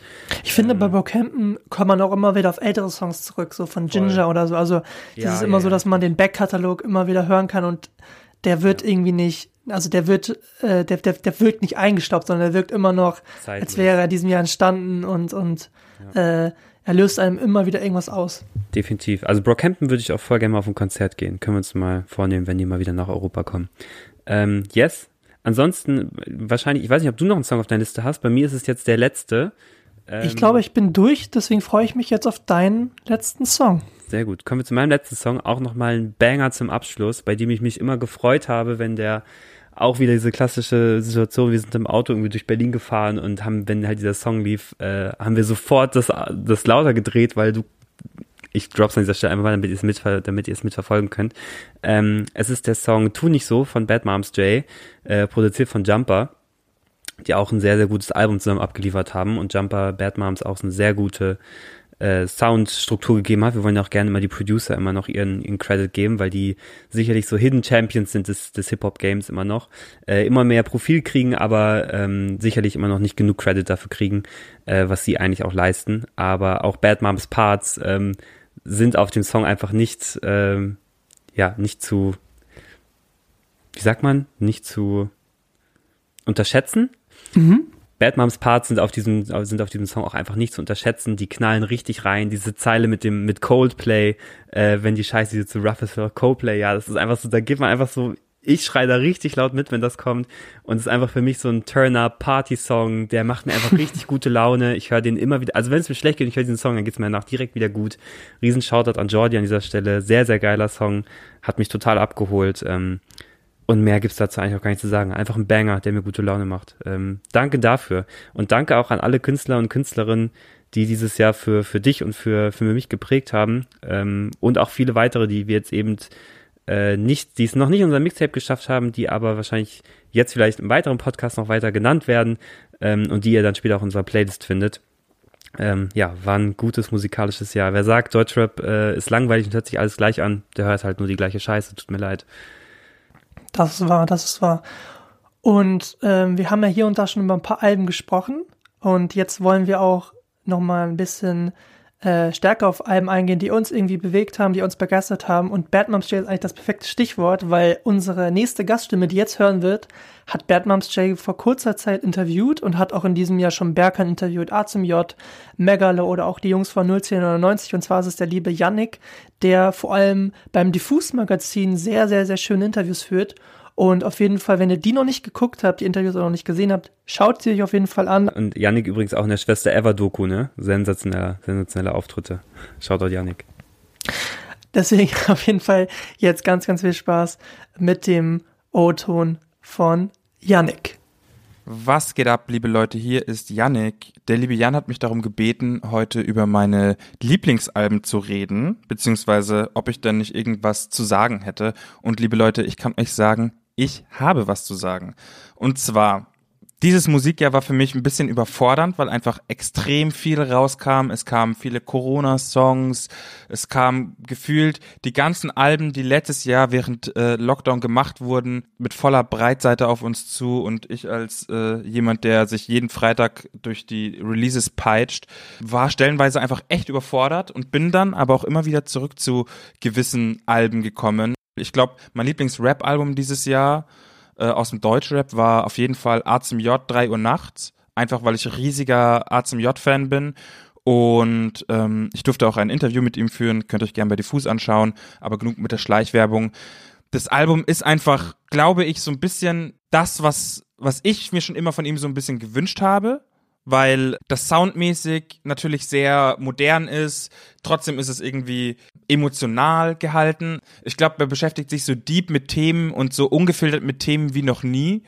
Ähm, da ist natürlich auch wieder Szenekritik, aber er nimmt auch gleichzeitig irgendwo sich selbst auseinander. Toast 2012 zum Beispiel, hört euch mal den an, da äh, disst er sich im Prinzip einfach nur selber und geht mit sich, also geht mit sich selber sehr hart ins Gericht einfach. Und das gefällt mir immer, wenn, wenn man in der Musik auch so eine Selbstreflexion mitbekommt. Ähm, aber das ganze Album ist einfach brutal und, und nimmt einen so voll mit auf so eine Reise, wie, wie ich das Gefühl habe. Bei mir zumindest ist es so. Aber wie gesagt, vielleicht bin ich da auch ein bisschen befangen. Ansonsten ein anderes Album, das ich sehr, sehr viel gepumpt habe, war äh, Drama von Berkan. Da streiten sich jetzt natürlich manche. Manche würden sagen, das ist nicht mehr so viel Rap, weil er natürlich auch sehr viel singt. Aber für mich ist vollkommen egal, ob er rappt oder singt. Das Ding ist ein einziges Brett. Ist musikalisch für mich ähm, vielleicht mit das anspruchsvollste, was ich dieses Jahr gehört habe. Und gleichzeitig auch vielleicht das vielseitigste, was ich gehört habe. Ist natürlich ein Herzschmerzalbum, ist nicht jedermanns Sache, aber für mich hat allein, wenn Berkan wieder zum, zum Saxophon greift, holt mich komplett ab. Ähm, auch die Texte sind so unfassbar ehrlich. Du hörst teilweise in seiner Stimme, dass er während der Aufnahme irgendwie geschnieft hat. Ja, da kommt einfach viel zusammen und ich finde schön, dass so, gerade ich kenne ja auch das Umfeld von Berkan so ein bisschen, dass jemand, der so unabhängig und quasi so, ja, wie soll ich sagen, so kompromisslos Musik macht, wie Berkan es macht, ähm, trotzdem quasi so ein guten, gutes Body of Work präsentieren kann am Ende des Tages. Und dementsprechend Drama auf jeden Fall auch ganz weit oben bei mir. Und zu guter Letzt, und da wundern sich jetzt vielleicht einige, die meinen Musikgeschmack so ein bisschen verfolgen und kennen, äh, Shirin David mit Bitches brauchen Rap, einfach weil ihre Attitüde, äh, die Art, wie sie sich quasi auf dem Album präsentiert, aber vor allen Dingen auch, wie sie ihre Delivery zur Schau stellt, ähm, holt mich komplett ab. Ist einfach sehr, sehr stark. Ist sehr, sehr stark und sehr, sehr vielseitig. Teilweise vielleicht ein bisschen drüber. Ich finde zum Beispiel, Shirin hat so ein paar, meiner Meinung nach, so ein paar Probleme, wie sie Orf sagt. Also Wörter, in denen die Buchstaben oder Laute O vorkommen und die englisch ausgesprochen werden sollen. Ähm, da übertreibt sie meiner Meinung nach so ein bisschen, aber nichtsdestotrotz, die Beats ballern komplett. Äh, Young Mash und Judy komplett rasiert. Äh, Lars komplett an der Schreibfeder rasiert. Shirin David an der Performance und auch wahrscheinlich an der Schreibfeder ähm, rasiert. Und featuremäßig auch ziemlich krass. Kitty Cat, für mich auch einer der krassesten Songs. Ähm, Be a Ho, Break a Ho. Und ich als großer Shindy-Fan konnte natürlich auch ähm, NDAs einfach nur genießen. Deswegen Shirin David mit Bitches brauchen Rap auf jeden Fall auch ganz weit oben bei mir. Und zu guter Letzt muss ich sogar noch von ähm, einer EP sprechen, und zwar von der Ketten-EP von Gianni Suave, weil Gianni Suave meiner Meinung nach einer der nächsten ganz großen werden könnte und einfach nur brutal, brutal eigenen Stil hat. Die Art, wie Gianni seine Punchlines irgendwie in den Text einbettet. Ja, wie er rappt einfach. Es hat was komplett eigenes, ist super fresh und das lief bei mir auf jeden Fall auch auf und ab dieses Jahr. Ketten von Gianni Suave. Genau, das war mein etwas chaotischer Rückblick, was so meine Lieblingsalben und Projekte anging. Ich hoffe, ihr habt Spaß weiter mit dem Podcast. Liebe Grüße, Bussi Bussi, ich bin raus. Äh, lieben Dank, lieber Yannick, für deine Einschätzung zu den Alben des Jahres. Liebe Grüße und Bussi Baba auch an dieser Stelle von, von mir dazu. Ähm, ich kann dich in vielerlei Sachen einfach da auch nur bekräftigen an meiner Stelle, weil zwei der Alben, die du genannt hast, haben es auch bei mir in meiner Alben des Jahres Liste geschafft. Das sind zum einen 3 Uhr nachts von A zum J, der da einfach ein krasses Kunstwerk abgeliefert hat mit ganz vielen Facetten. Ähm, hat mir auch extrem gut gefallen. Ich glaube, da hast du alles Wichtige zu gesagt. Und Bitches brauchen Rap ist bei mir auch mein Top-Album des Jahres. Für mich ein absolutes Champions League-Produkt. Ich feiere ihre Betonung von Orf und was weiß ich was. Ich kann mir auch verstehen, dass sich halt andere Leute äh, eher daran stören und das ist so ein bisschen, ähm, ja, einfach vielleicht manchmal, keine Ahnung, ein bisschen nervig wirkt oder so, aber äh, für mich hat's sehr, sehr viel an ihrer Attitude getan. Fand ich sehr, sehr funny. Aber definitiv sind wir uns einig, dass das auch bei mir eins der Alben des Jahres ist. Ähm, soll ich an dieser Stelle sonst einfach mal sonst noch zum was zum allem sagen, was bei mir auf der Liste gelandet ist, wo ich auf jeden Fall was zu sagen möchte? Yes. Eins der Alben, die ich ab dieser Stelle mal besonders outcallen möchte, ist von Materia das Album Fünfte Dimension. Und das hat den folgenden Aspekt. Nicht nur, weil Janosch und ich auf dem Release-Event waren und da noch sehr, sehr viel Zusätzliches erfahren durften, was ich gerne mit euch teilen möchte, weil, sondern weil es auch ein krasses Konzeptalbum ist und weil es das Coole an dem, was Materia gemacht hat, ist, dass er diesen Punkt, diesen Trend, den wir vorhin angesprochen haben, dieses, dass viele Berliner Rapper und Rapperinnen jetzt so Techno-Allüren in ihren Songs haben, weil die eben auf Techno feiern gehen. Das haben eben jetzt nicht nur junge Rapper und Rapperinnen gemacht, sondern das hat auch Materia gemacht, der sich ähm, mit ähm, DJ Kotze einfach wirklich da auch so ein Dude ins Boot geholt hat als Producer, als einen der Executive Producer, die da ähm, extrem viel Ahnung von haben, die, glaube ich, auf der ganzen Welt fast so eine elektronisch-technomäßige Ikone sind. Auch ein ganz abgespaceter Typ, wenn man den äh, Erzählungen von Materia glauben mag.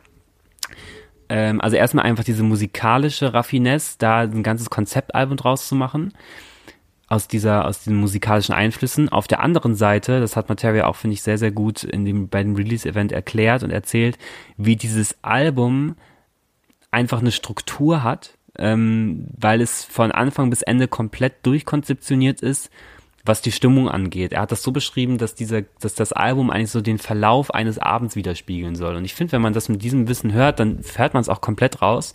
Wie ich das gerade eben ja schon bei meinen Songs des Jahres gesagt hatte, dieser Niemand hier bringt Martin um Song, der halt so ein kompletter Aufbruch ist. Das ist so diese vordringende Stimmung. Es ist ja auch das Intro zum Album. Ähm, und das geht dann weiter in Love, Peace and Happiness, äh, Paradise Delay, wenn man dann so in den Club reinsteppt. Ähm, bei Traffic wird es dann eher so ein bisschen diese etwas kritischere Phase, wo vielleicht alle so ein bisschen das erstmal ein bisschen drüber sind und dann später hinten raus mit, ähm, heißt der Song 6 Uhr? Jan? 6.30 Uhr. 6 Uhr. Und dann mit dem Song 6.30 Uhr, wo es eher dieser Abend oder wo es das Ende von dem Abend ähm, beschrieben wird, mit auch ja diesen tatsächlich gesprochenen Worten. Es ist ja ein ein, ein Dialog mit Reimen, ähm, wo er ja einfach nur versucht, seinen besten Kumpel nach Hause zu bringen, der ein bisschen drüber war. Dieses Album zeichnet einfach perfekt so die Story eines Abends und hat dazu noch einfach ikonische Songs, finde ich, wie Neon West zum Beispiel drauf, der einfach wieder ein perfekter Martin-Attitüde Geschichten erzählt, wo man sich drin verlieren kann, wo man drin gefangen ist. Und ähm, ja, einfach diese Konzeption des Albums mit dieser musikalischen ähm, ja, Einflussnahme oder einfach auch auf, Aufgreifen des Zeitgeistes ist für mich so einzigartig dieses Jahr, dass fünfte Dimension auf jeden Fall eins meiner Alben des Jahres ist, die ich nicht unerwähnt lassen möchte. Safe. Vor allem passt es auch perfekt zu, zu Martin, der ja in dieser Szene gelebt hat oder auch wieder äh, lebt und wahrscheinlich die, die Techno oder die Berliner Techno-Clubs seit 1900 oder 2000 ähm, alle kennt, trotz Namensänderung oder Umzug. Und ähm, ja, deswegen passt es auf jeden Fall wie die Faust aufs Auge. Ist super offensichtlich, aber dann trotzdem finde ich es cool, dass er das nicht nur, also er hätte ja auch machen können, er erzählt jetzt nur Geschichten aus Clubs oder macht jetzt nur, oder, also jeder Beat klingt nach Rave, das ist jetzt auch nicht der Fall, sondern er macht Songs, die zum Beispiel Strandkind ja. oder ich glaube, es heißt ja Strandkind, die die jetzt ja nicht wirklich in dieses Club-Korsett passen, aber die dann trotzdem wieder in die Geschichte passen, zu diesem Heimweg, so die Sonne geht vielleicht auf oder man legt sich in den Arm oder man denkt jetzt gerade mal an, äh, an ein paar Momente aus den vergangenen Tagen und erzählt über vergangene Geschichten, wie auch Neon West, das ist vielleicht das, das Gespräch an der Bar oder auf dem Dancefloor oder verstrahlt in der Ecke, wo man irgendwas Revue passieren lässt aus der Kindheit oder aus der Jugend. Und das, das mag ich auch sehr am Album und ähm, ja, man merkt auf jeden Fall, dass er dieses Album auf jeden Fall, ähm, ja, dass er in dem ganzen Ding aufgegangen ist. Also, dass er genau das machen wollte, dass er in allen Interviews sagt, wie, wie, wie krass geil er es findet, dass er die, die, diese ganze ähm, Kotze-Geschichte nice findet, wie er ihn kennengelernt hat, wie er den dazu bewegt hat, jetzt, okay, jetzt bist du bei mir am Start. Ja, ja. Und deswegen auf jeden Fall fair, dass ähm, das Album bei dir in den Top 10 ist. Ich würde gerne noch mal über ein Album sprechen, was auch den Fokus irgendwie auf Berlin hat, weil der Artist halt aus Berlin kommt und es kam erst vergangene Woche raus und es hat trotzdem direkt in meine Top 10 äh, geschafft. Und zwar ist es Lebes oder Lass es 2 von, von Mako. Das ist der Anschluss an das oder der zweite Teil des ähm, gleichnamigen Projekts, was jetzt schon vor einem Jahr rauskam. Und es ist es ist eigentlich dieser komplette Makrokosmos. Es ist so dieses leicht verkiffte, es ist diese äh, Fischaugenoptik auf dem Skateplatz, Skateplatz hängen mit den gleichen Atzen seit äh, zehn Jahren gefühlt. Es ist so dieses Abkulten von, von, von gewissen Dingen. Und ich finde aber trotzdem, dass das Album dann trotzdem nochmal einen anderen Kosmos eröffnet hat, weil man merkt, okay, er ist jetzt noch mal ein bisschen mit mehr Struktur angegangen. Also das erste Tape war für mich so ein bisschen Type-Beats nehmen oder bei, bei YouTube diggen nach irgendwelchen Freebeats. Und jetzt hat er ja noch mit auch zum Beispiel Kev Coco ähm, wirklich ein bisschen mehr Struktur drinne. Und ich mag auch, dass er zum Beispiel ein paar Rage oder diesen Rage-Sound von Playboy Cardi mit, äh, zusammen mit Tupac for Fiji aufgegriffen hat, dass er dann diese Rave-Kultur abfeiert mit halt Kev Coco, dass er aber auch so klassische Mako-Songs hat, die so ein bisschen laidback sind, die so ein bisschen ich nenne es vorsichtig, verkifft klingen. Ähm, und was ich richtig, richtig krass finde, sind zum Beispiel Songs wie Morgen heute, wo er einfach so gute Sachen sagt, zum, zum Beispiel bleib dir immer treu, lass dir von keinem anderen was reinreden, feier dich auch mal selbst ab, wenn du was geschafft hast. Du musst auf keinen anderen hören, weil du bist so perfekt, wie du bist. Und das finde ich, bringt er so cool rüber. Und wenn ich mir jetzt vorstelle, dass das ein ähm, 14-, 15-Jähriger oder eine Jährige hört, gibt es, glaube ich, denen was anderes mit, als wenn man jetzt mit 14, 15 Kollega und Farid Bang hört, wie es vielleicht eine Generation vor uns oder vor oder nach denen gemacht hat. Und ähm, deswegen finde ich das Tape super rund. Es ist angenehm kurzweilig, es ist nicht zu lang, es ist nicht drüber, es ist an den manchen Stellen ein bisschen rougher, an manchen Stellen ein bisschen festgezurrter und genau das, das mag ich daran. Und es ist auch wieder so dieses über Nacht einfach oder beziehungsweise jetzt nicht viel die, die, die, die, den Promo-Topf äh, äh, anrühren, sondern einfach sagen, ey, jetzt das Tape kommt am 17.12. war es, glaube ich. Ihr habt da fünf, sechs Singles davor, die bringe ich alle raus in einer DIY-Optik und ab geht es. Und auch dieses ganze Konstrukt um äh, die Bolo Boys, in denen ja Mako auch der äh, Teil davon ist, ähm, mag ich sehr, dass es sich halt alles so ineinandergreifend ist, dass sie halt sich supporten, dass sie für gewisse Werte einstehen, dass die halt auf dem, glaube ich, auf dem 030 Festival stehen und, und Sachen von sich geben, ey, passt auf euch auf. Oder hier, ähm, äh, dass Frauen halt eine Rolle spielen, aber dass sie Teil dieser ganzen Clique sind und dass es nicht so dieses Sexualisierte ist. So, zum Beispiel Ellie Price ist ja irgendwie im Umfeld drinne, die ist ein, ist ein Teil davon, die bringt wahrscheinlich auch ihren Spirit rein. Und das hört man, finde ich, auf dem ganzen Tape und das mag ich sehr daran. Und ich glaube, auch du hast ja schon einen einen oder anderen Track, zum Beispiel auch den mit Kev Coco, krass abgefeiert. Absolut, ja, total. Also Mako, ähm, auch eine krasse Kunstperson, Kunstfigur auch einfach, die unverwechselbar ist im ganzen Auftreten, in der gesamten in der gesamten Ästhetik, äh, ja ein bisschen auch diese Skater-Attitüde, die da so mit reinkommt, ne? Bei, bei Videos oftmals so ein bisschen dieses, du hast das Gefühl, die, die Kamera hat irgendwie einen Crack. irgendwie die, die, die sind, die werden Farben vermischt und was weiß ich, was ist einfach so ganz eigen und ultra nice. Auf dem 030 Festival hatten wir diesen Auftritt ja auch sehr herbeigesehnt und dann auch sehr gefeiert von den gesamten Bolo Boys mit den gewissen Mako-Anteilen. Ähm, also auch ein, einfach ein cooler Vibe, der anscheinend auch soundtechnisch, er hat schon, finde ich, sehr gut seinen Sound gefunden, aber dass er trotzdem auch so mit Kev Coco nochmal so was anderes macht, was er vorher so nicht gemacht hat, äh, fand ich einfach sehr cool und inspirierend und höre ich mir auch sehr gerne an. Dieses Album ist einfach ein kompletter Vibe und auch diese, diese Message so, lebe es oder lass es halt einfach sein. Voll. Super authentisches Ding auf jeden Fall. Passt alles zusammen. Authent ja, Authentizität, auch wenn es ein schweres Wort ist, das ist, glaube ich, das, was es am besten, was es am besten trifft. Auch diese ein bisschen, ah, ich gebe einen Fick darauf, ob ich jetzt auf irgendein Playlist-Cover komme oder sonst was. Das ist bei ihm auch einfach, das glaubt, kaufen ihm sofort ab. Und auch, ähm, ja, an seiner gesamten Ästhetik lässt sich das ablesen. Ähm, passt sehr, sehr gut dazu, absolut zu Recht in den Alben des Jahres bei uns vertreten. Dann möchte ich vielleicht nochmal auf ein weiteres Album des Jahres zu sprechen kommen. Ähm, ein Album, was aus dieser Rap-Welt ein bisschen hervorgeht, der sich aber lässt, sicherlich nicht ganz von der Rap-Welt abgrenzen lässt. Und das ist der gute Drangsal mit seinem Album Exit Strategy, ähm, was ich aus vielerlei Hinsicht sehr, sehr spannend fand. Erstmal, ich habe dieses Album wirklich viel am Stück gehört.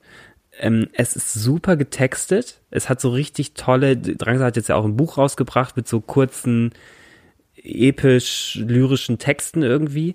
Ähm, muss ich mir auch unbedingt nochmal, muss ich mir unbedingt mal reinziehen. Ähm, und dieses Album habe ich wirklich sehr, sehr viel am Stück gehört, weil ich finde, jeder Song lässt sich einfach sehr gut für sich hören, aber auch in diesem Albumkontext. Er spricht sehr wichtige Themen an, wie das ist bei ähm, Mädchen sind die schönsten Jungs. Finde ich jetzt ein ultra wichtiger Song, auch einfach das erste Mal so Nicht-Binarität in Song oder ja, tatsächlich Nicht-Binarität oder das diverse Geschlecht irgendwie ähm, die, oder diverse Geschlechteridentität in Songs aufgegriffen ähm, und auch mit tollen Videos äh, veranschaulicht ähm, und das trotzdem in so einem tollen Soundgewand, was das Ganze sehr zugänglich macht. Ne? Ich glaube, da hat er mit dem ehemaligen Produzenten von äh, Wir sind Helden zusammengearbeitet. Ähm, das ist einfach toll gelungen mit diesen, macht er selber auch mittlerweile ein bisschen Spaß draus, mit diesen OO-Chören im, in seinen, in seinen Hooks, die einfach immer vorkommen, die das Ganze eben zugänglicher machen. Und das ist ihm, finde ich, super gut gelungen. Drangsal hat ja sowieso immer so seine eigene künstlerische Vision. Zudem, glaube ich, kann ich für uns beide sprechen, äh, wenn ich sage, dass wir sehr, sehr froh sind, dass der Mit Verachtung Podcast dieses Jahr wieder erschienen ist, ähm, mit Casper zusammen, der einfach super entertaining ist. Und ich glaube, so mein Lieblingspodcaster out there. Und Exit Strategy, tolle Songs, so ähm, Lidrian, Exit Strategy selber.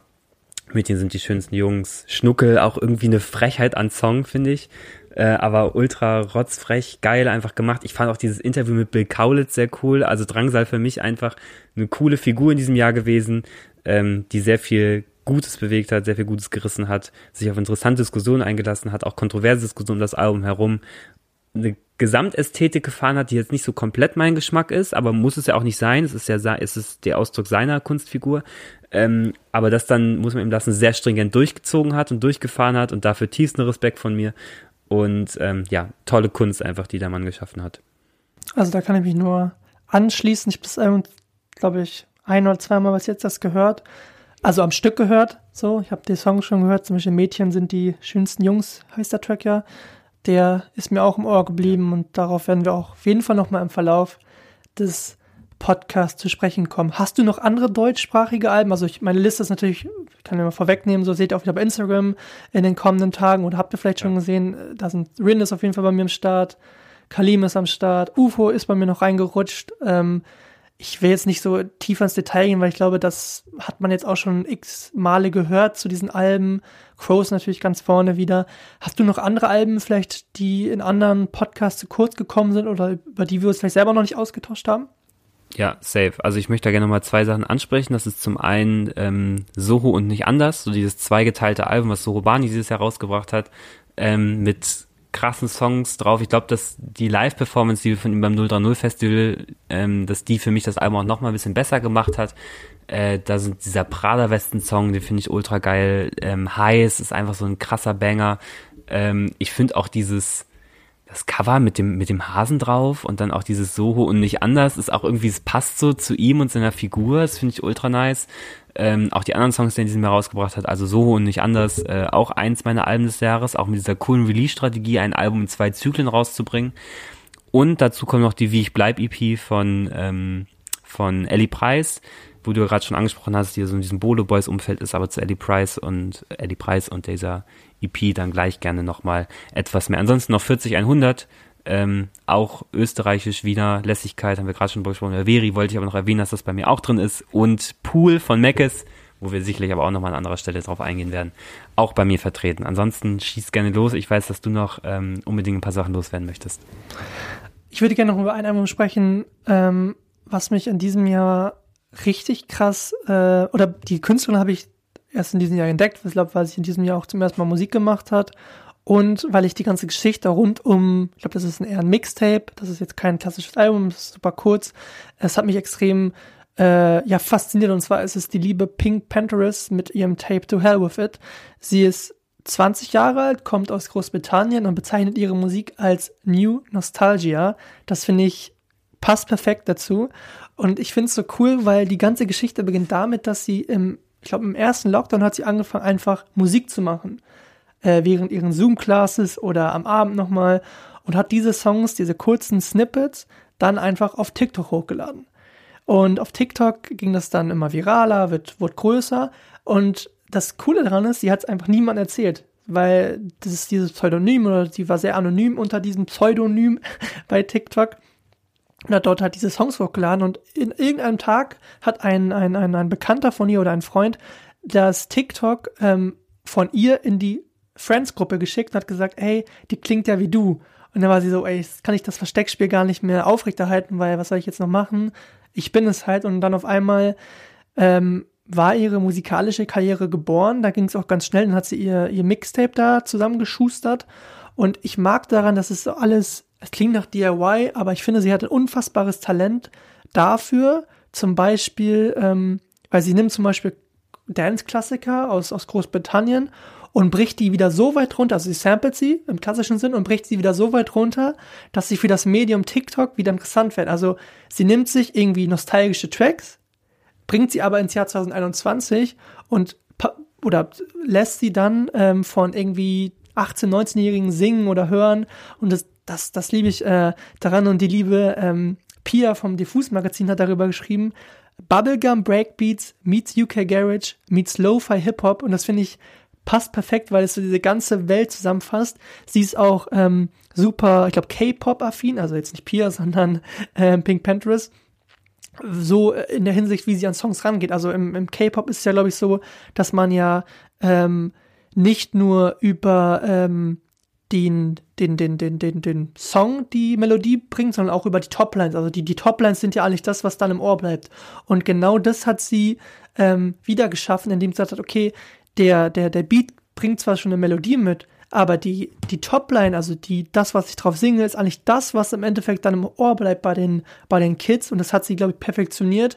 Und ich bin super gespannt, was dort jetzt in den nächsten oder im nächsten Jahr passiert, weil das war so ein krasser Aufschlag für mich, ähm, dass ich mich super drüber freue, ähm, was jetzt im nächsten Jahr kommt, weil ich glaube, da könnte echt ein, ein Weltstar äh, aus Großbritannien ähm, bald auf uns zukommen mit coolen Kollabos. Ich liebe auch diese ganze Ästhetik darum, dass man kaum Bilder von ihr sieht, dass sie die Videos irgendwie auf random YouTube-Kanälen hochgeladen hat. Also ich glaube, sie hat ein Musikvideo gemacht, das hat sie auf so einem irgendeinem YouTube-Kanal hochgeladen, den sie wahrscheinlich kurz davor erstellt hat.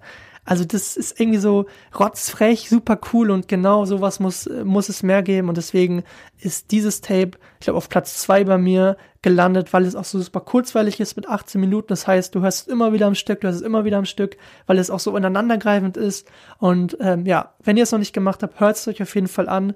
Eine riesen, riesen Empfehlung von mir. Äh, Pink Panthers mit ähm, To Hell With It. Und bitte entschuldigt meine englische Aussprache, die ist manchmal nicht so gut, wie sie vielleicht äh, sein sollte.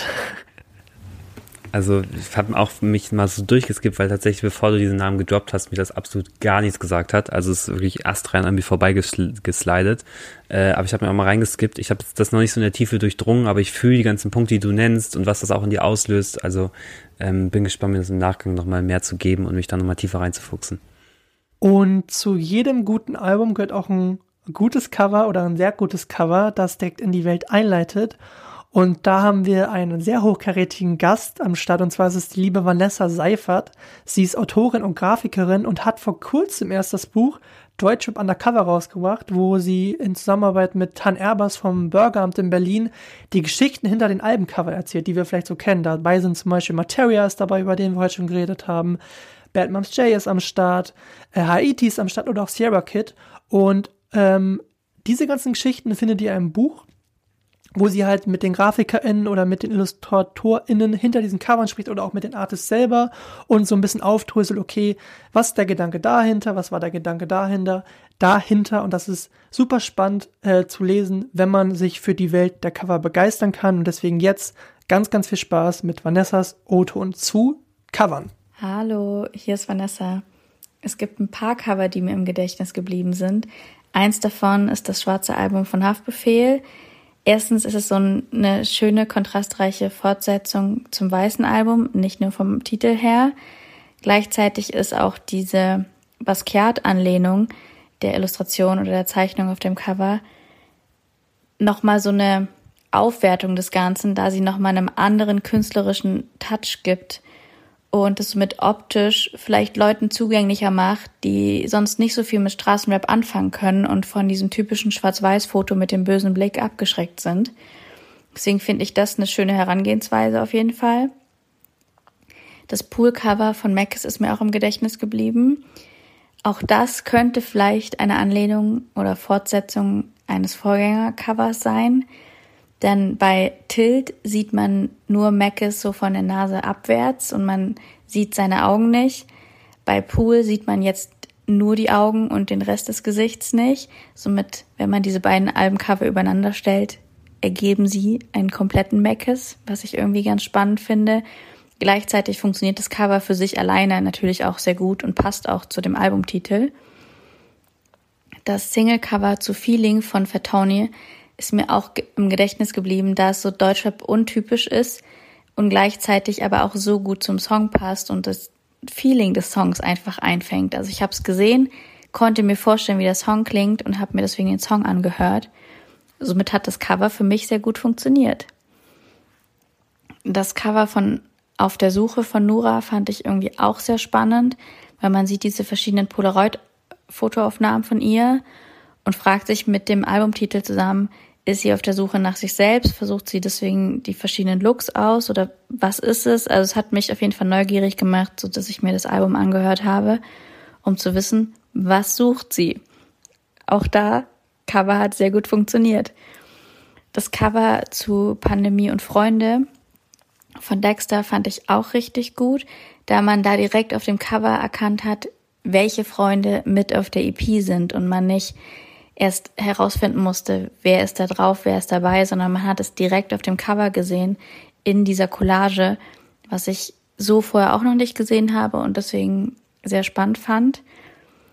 Und das Trip-Cover von Crow fand ich auch gut, da es so eine Fortführung der anderen Alben ist. Man sieht auf jedem Album von Crow seine Maske, die jedes Mal anders aussieht und auch jedes Mal hat er sich musikalisch weiterentwickelt und trotzdem ist dieser Wiedererkennungswert da.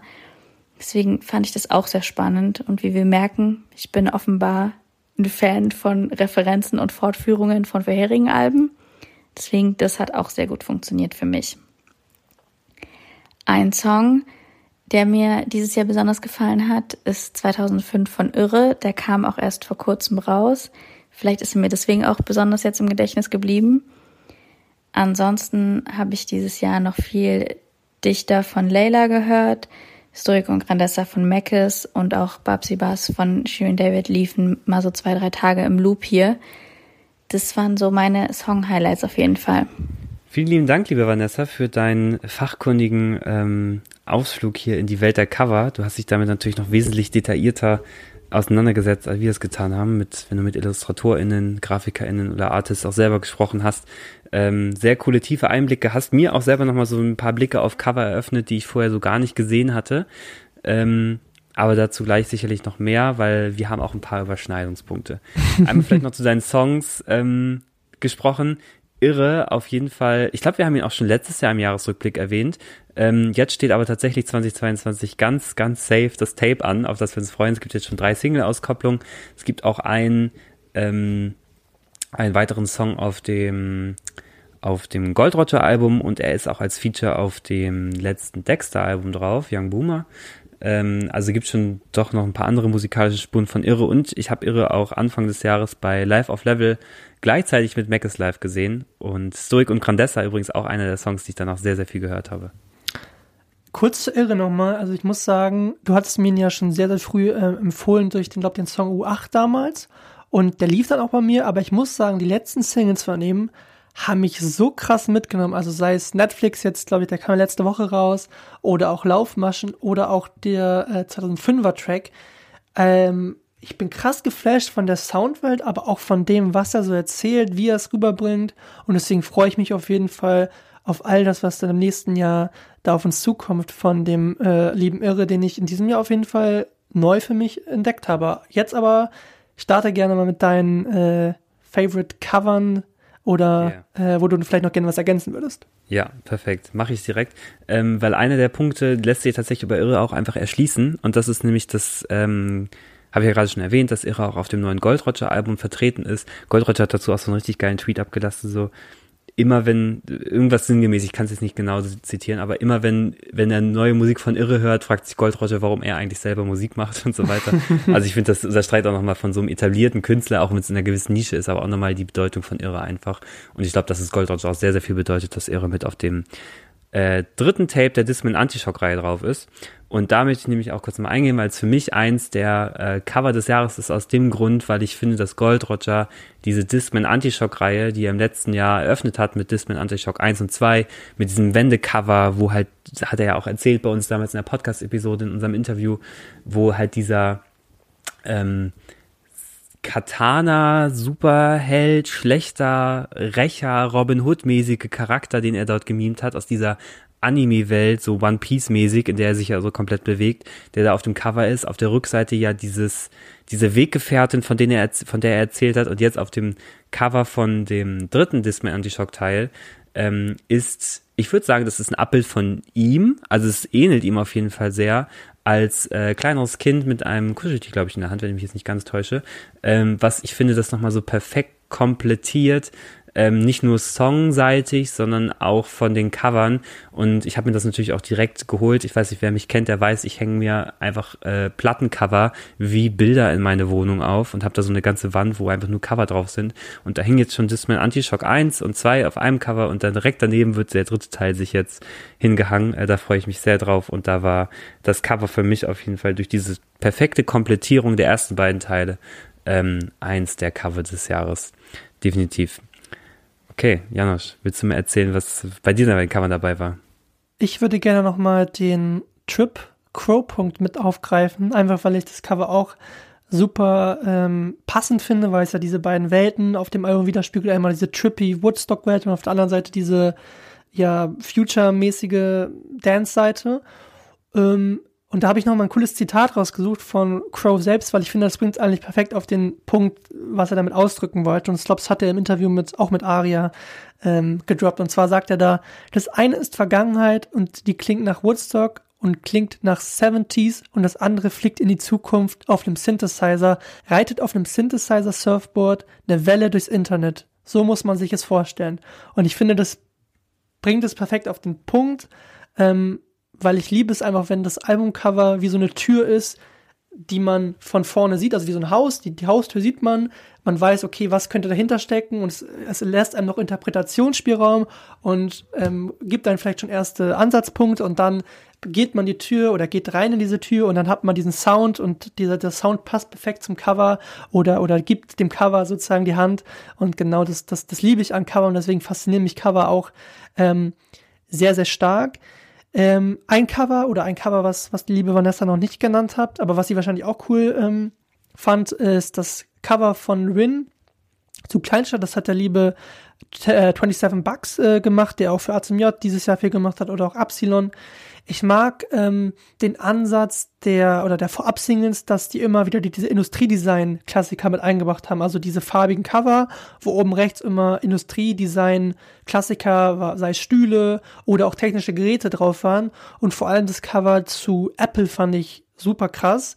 Ähm, weil dort ist ein Gerät zu sehen von, von Dieter Rams, ist ein deutscher Industriedesigner gewesen, Und diese Schaffungen oder diese Erzeugnisse, die aus seinem, aus seiner Feder oder aus seinem, aus seinem Skizzenbuch kamen, waren dann oft das Vorbild für Steve Jobs. Und das liebe ich daran, weil es dann diese Ebene gibt, okay, Rin packt auf einen Song, der Apple heißt, ein, ein Gerät drauf, was von Dieter Rams ist. Und auf Dieter Rams hat, hat sich dann Steve Jobs wieder berufen, also die ganze Firma von Apple. Und diesen, diesen Twist liebe ich daran, den, den 27 Bucks und Rins Creative Team halt dort umgesetzt haben. Oder auch das Cover von Rin zu Kleinstadt mit diesem, mit diesem Schuber, wo in der Mitte dieses, ja, diese kreisförmige Kugel zu sehen ist, nenne ich es jetzt mal salopp, ähm, den man dann aufschuben oder auf ähm, kann. Finde ich passt perfekt ähm, in diese ganze Kleinstadtästhetik rein, ist super rund umgesetzt worden. Auf die Videos werden wir auch nochmal äh, zu sprechen kommen. Und deswegen ist auf jeden Fall, oder ist auf jeden Fall das Kleinstadt ähm, Cover von Rin äh, gehört auf jeden Fall in meine Liste der Favs. Hast du noch äh, weitere Cover, die du richtig cool fandest? Yes, über eins möchte ich auf jeden Fall noch sprechen. Ein, vielleicht meine zwei Cents noch zum Rin-Cover dazu, wenn wir schon über die Komplettierung oder diese perfekte insgesamt Umsetzung dieser, dieses Albumkosmos sprechen, da muss man sicherlich auch nochmal auf die Promophase eingehen, ne? wenn das Album Kleinstadt heißt, dass Rin einfach Promotermine, glaube ich, nur mit drei lokalen baden-württembergischen oder vielleicht Stuttgarter Zeitungen gemacht hat, die das, finde ich, auch nochmal so perfekt abrunden, einfach so dieser Kleinstadtkosmos, den er da gezeichnet hat, ähm, dass er einfach so mit drei lokalen Blättern nur Interviews gibt und sonst einfach gar nichts macht, gefühlt. Ähm, das finde ich passt einfach perfekt dazu und ist einfach ein super rundes Ding, ähm, wie du beschrieben hast. Äh, da steckt richtig Plan hinter und ähm, ja, hat mir auch sehr, sehr gut gefallen. Ähm, Safe. Das an dieser Stelle sei mal von mir erwähnt. Ein, zwei Sachen, die ich noch erwähnen möchte, ist auf jeden Fall, auch wenn es ein bisschen aus diesem musikalischen Kosmos rausfällt, aber das Lord-Cover von diesem Jahr, ähm, Solar Power, dieses Cover, ich habe das gesehen als Single-Cover zu der ersten Single, die auch Solar Power hieß. Und ich war dieses Cover ich brauche das. Also ich wusste zu dem Zeitpunkt noch nicht, ob das als, ob das auch das Albumcover wird. Ich habe es aber gehofft und ich dachte, und wenn es nur Singlecover ist, ich brauche das zumindest als Poster, wie sie da, dieser perfekte Moment, wie sie über diese Kamera springt, das sieht so uninszeniert, so ähm, authentisch, so, es ist einfach nicht geskriptet, sondern es hält einfach so einen Schnappschuss fest. Es ist auch nicht hoch aufgelöst, es ist einfach, keine Ahnung, ist einfach so ein perfekter, geiler Moment und ähm, gefühlt möchte ich jeden Morgen aufwachen und auf dieses Cover gucken, weil es in mir einfach irgendwas Gutes triggert und irgendwas auslöst.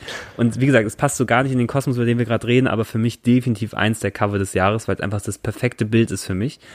Ähm, und dann noch eine Sache zum Casper-Album. Album ist noch nicht draußen, reden wir bestimmt nächstes Jahr nochmal drüber, aber das Cover ist ja schon released und Heavy Shit. Also das ist auch so ein Foto, wo ich mir denke, wow, das möchte ich einfach hängen haben, weil es in mir auch viele Sachen auslöst, wie er da mit diesen Bienen äh, abgebildet ist und trotzdem einfach so fast diesen entspannten Gesichtsausdruck hat, so dieses alles, was schön nichts hat, wehmäßige, perfekt abgebildet. Gefällt mir sehr gut. Und eine Sache, die ich gerne noch zu Casper sagen möchte, weil man sieht ja diese ganzen äh, Bienen auf dem, auf dem Cover und das äh, fand ich super spannend, habe ich auch noch mal ein bisschen recherchiert.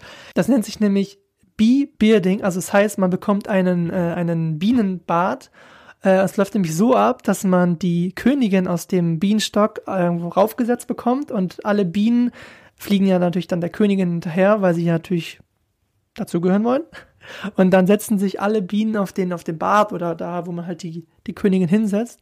Und er meinte selber, dass er nicht gestochen wurde. Weil das habe ich mich immer gefragt, ähm, wie läuft es, wenn man so viele Bienen auf seinem Körper hat, weil ich selber Angst vor Bienen habe, ob man da gestochen wird oder nicht. Aber er meinte, dass es nicht der Fall ist und äh, sein, sein, sein, sein Manager äh, Beat ist nämlich Imker und ich glaube, über ihn ist das dann alles so, oder ist auch noch Imker, ist alles dann so gelaufen, dass er das dann organisiert hat.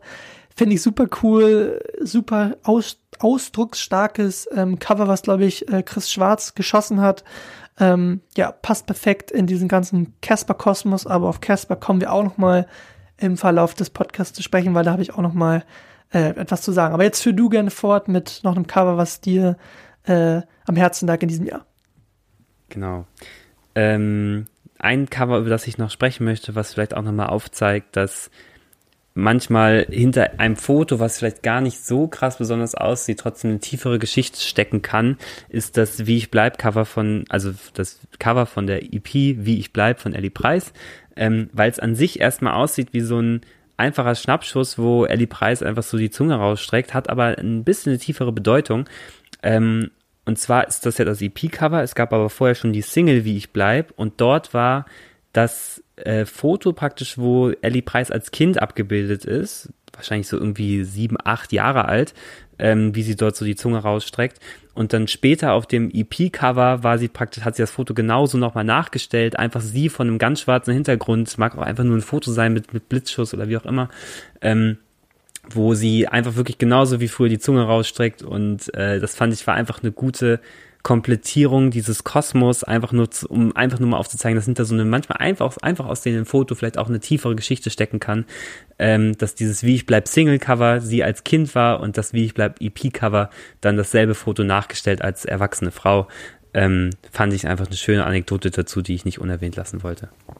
100% fand ich auch sehr, sehr Cool. Zu einem Cover würde ich auch noch mal gerne was sagen. Und zwar auch zu dem Haftbefehl-Cover zu DSA. Ich mag, dass das Haftbefehl-Puzzlestück oder das ganze Puzzle äh, noch einen weiteren Puzzlestein oder Puzzlestück bekommen hat durch dieses Album.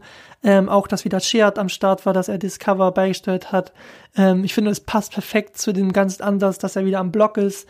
Ähm, ich finde diesen Kontrast irgendwie geil, so zwischen dem, dem weißen und dem, dem schwarzen Album. Vor allem, ich glaube, du hast ja beide Cover an deiner Wand hängen, dass du dann immer beide so sehen kannst und sagst, okay, das mhm. sind diese beiden ja. Haftbefehl-Gegensätze oder in diesen beiden Welten bewegt er sich irgendwie. Ähm, und dass diese beiden Welten aber auch zusammengehört. Also dieses schwarz-weiße, ähm, finde ich, trifft's perfekt, passt perfekt und auch das Album ähm, hat's in meine Top-Liste geschafft, weil ich einfach ähm, beim Hören immer in einer anderen Welt bin. Also wenn er von den kaputten Aufzügen erzählt oder mit Farid Bang irgendwie Erfolge abfeiert oder auch äh, äh, andere Songs auf dem Album haben mich immer irgendwie rausgezogen aus der Realität, auch wenn es klitschig klingt, aber irgendwie äh, hat es das Album immer wieder bei mir geschafft und deswegen ist das Album mit Cover in meiner Top-Liste des Jahres gelandet. Ein Cover, was ich an dieser Stelle auch nicht unerwähnt lassen möchte, weil es sich auch in meinen Covern des Jahres befindet, auch wenn wir heute schon ein paar Mal drüber gesprochen haben und Vanessa eigentlich auch das, das Wesentliche dazu gesagt hat, ähm, geht es um das Pool-Cover von Mackes, was einfach eine perfekte Ergänzung zum Vorgängeralbum Tilt ist. Dazu, die Alben ergänzen sich auch ein, in vielerlei anderer Hinsicht, dass sich so gewisse Songgeschichten über die verschiedenen Alben strecken, dass die allermeisten Alben, glaube ich, auch einfach nur vier Buchstaben haben, ähm, da passt einfach sehr, sehr viel zusammen. Da steckt ein Gesamtkonzept hinter. An dieser Stelle wollte ich es einfach nicht unerwähnt lassen, dass ähm, ja, da Mac sich ein ganz besonderes Konzept ausgedacht hat, was ähm, mehr Beachtung verdient. Safe. Holt euch auf jeden Fall das, das Buch von der lieben Vanessa, um noch mehr äh, zu dicken, um noch mehr Stories hinter den Albencovern zu erfahren. Und ja, vielen lieben Dank, Vanessa, für dein Oto nochmal an dieser Stelle. Und zu jedem Album gehört, wie wir gesagt haben, schon ein Cover.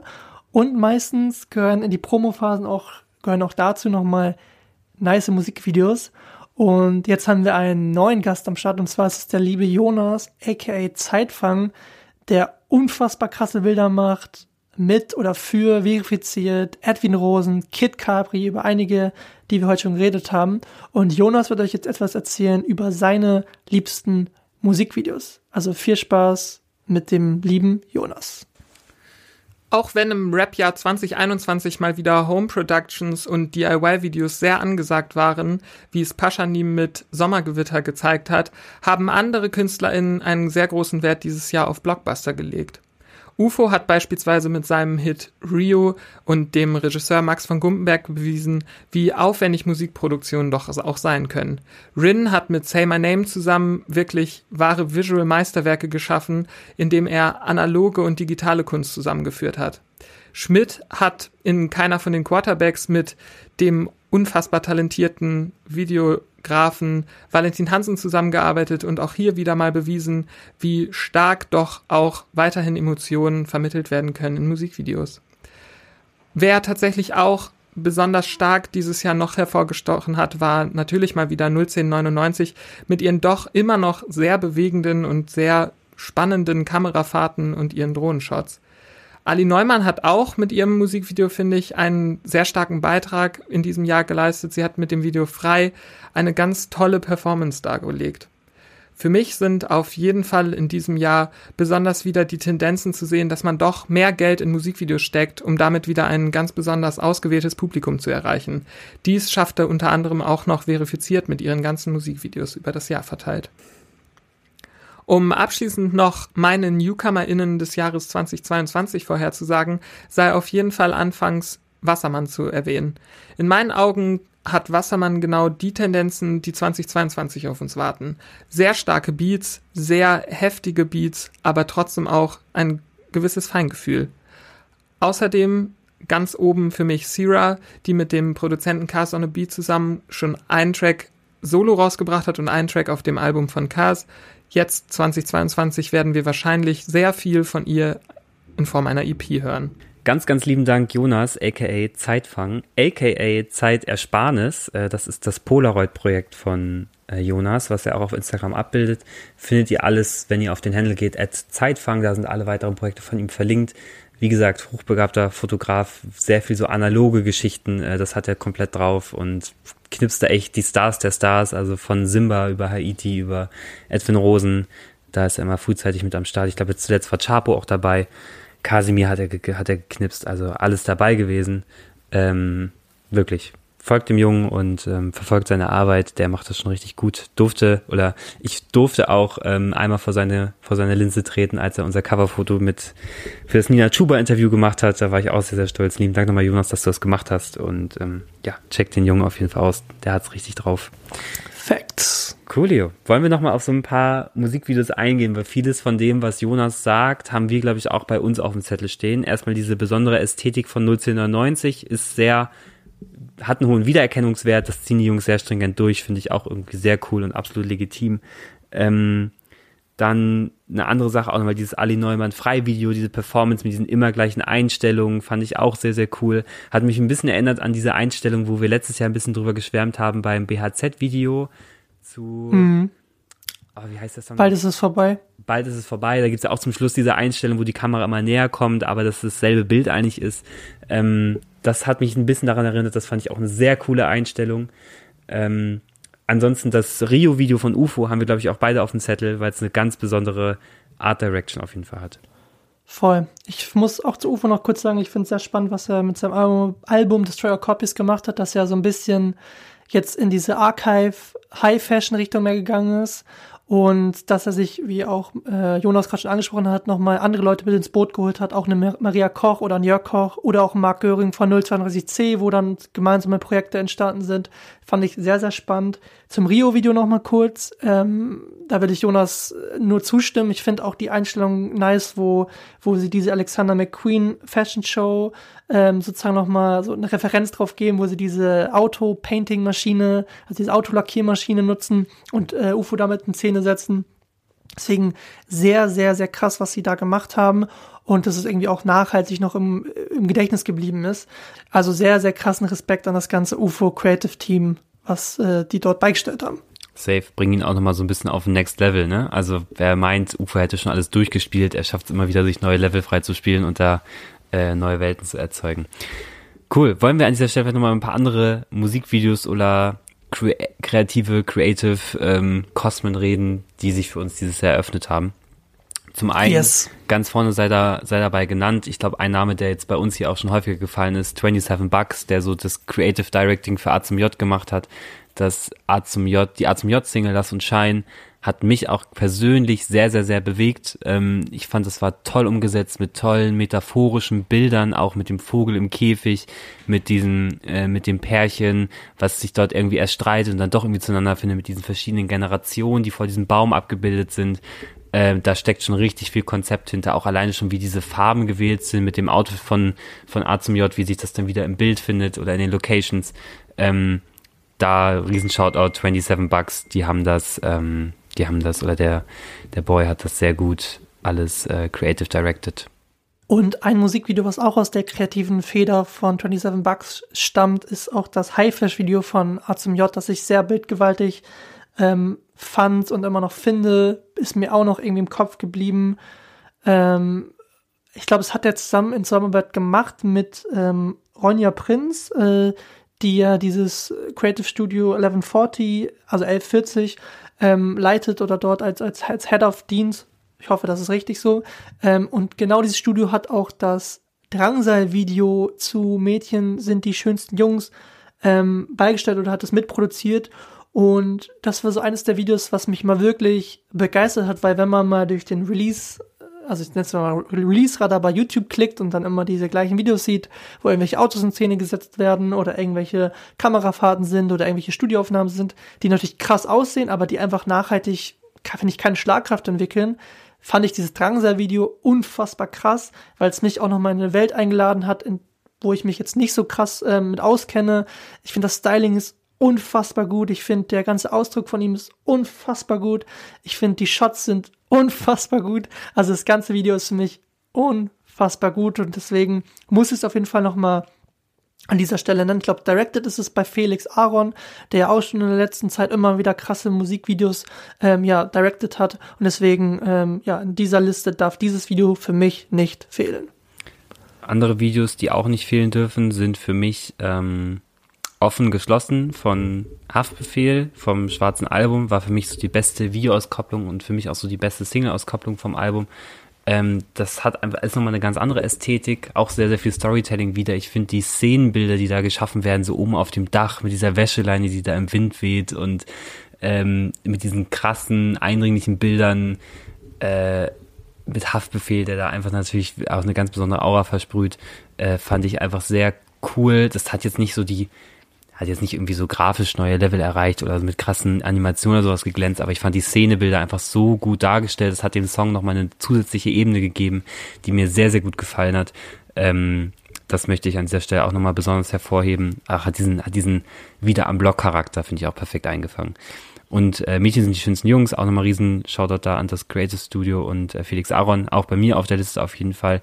Und ein Video, was ich noch unbedingt benennen möchte, bevor wir, glaube ich, auf unsere gemeinsamen Videos auch nochmal zu sprechen kommen, äh, ist das Intro von Katja, ähm, also von Katja Krasawitze, weil dieses, ja, Katja, ich weiß, wird ja in der Szene immer so einfach mal so ein bisschen belächelt, sage ich mal, für ihre Kunstfigur und für, für wie sie in das Hip-Hop-Game eingestiegen ist, aber ich finde, sie entwickelt sich künstlerisch auch immer weiter und hat auch krasses Storytelling. Auf diesem Intro ist auch nochmal auf was sind das? Sind das nicht irgendwie auch sogar fünf, sechs, sieben Minuten? Ich weiß nicht mehr genau, wie viele Minuten das sind. Es kommt auf jeden Fall so vor, weil dieses Musikvideo fast ein ganzer Film ist. Ähm, mit 100 Black Dolphins in Szene gesetzt, die ja sowieso State of the Art sind, was so Musikvideodrehs angeht. Ähm, hat auch, glaube ich, ordentlich Schotter gekostet, dieses Video. ähm, wird, glaub, hat sie, glaube ich, auch mal eine Zahl gedroppt. Und das wird einfach perfekt, auch wenn es teilweise relativ minimalistisch ist, aber perfekt ihre, ihren Werdegang, den sie dort beschreibt, wird perfekt nochmal bildlich untermalt mit Metaphern, mit äh, Szenendarstellern. Ähm, auch wirklich wertet diesen Song nochmal richtig auf. Ist, glaube ich, auch ähnlich so die Strategie, wie es auch bei Babsy Bars war, dass das Intro erstmal nur ein YouTube-Exclusive ist mit Video, weil sich die Leute das unbedingt mit dem Video zusammen angucken sollen, weil es eben nochmal besonders Nachdruck verleiht, möchte ich an dieser Stelle auch nochmal besonders hervorheben.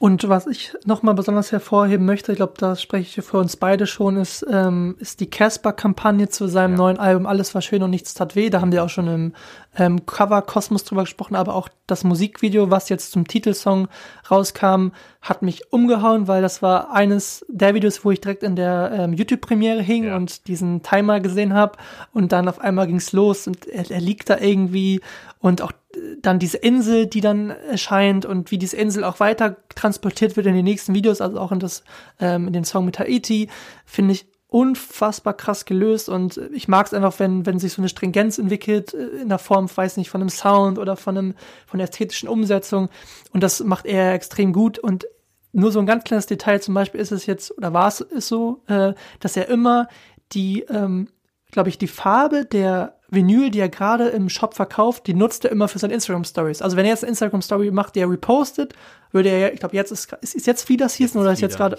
genau, da würde er jetzt, glaube ich, Flieder nutzen. Davor hat er, glaube ich, Orange genutzt. Und das, das, das, das mag ich sehr, dass er da so ein, also dieses, diese Liebe zum Detail, dieses ganze Team um ihn oder auch um sein Management, Beat the Rich, glaube ich, die dort immer wieder als Producer auftauchen in den Credits. Genau, was die da auf die Beine stellen mit, ähm, einer, ich würde mal sagen, geringen kleinen Manpower, aber dafür mit einer Riesenpassion ist unfassbar und deswegen freue ich mich auf alle Videos, die äh, im nächsten Jahr noch droppen werden. Auf jeden Fall. Ich glaube, da hast du alles für uns beide gesagt, was uns beide auf der Seele brannte. Diese Insel einfach, you going nuts, Alter, was er da auf die Beine gestellt hat, wie die da auf ans Meer gefahren sind.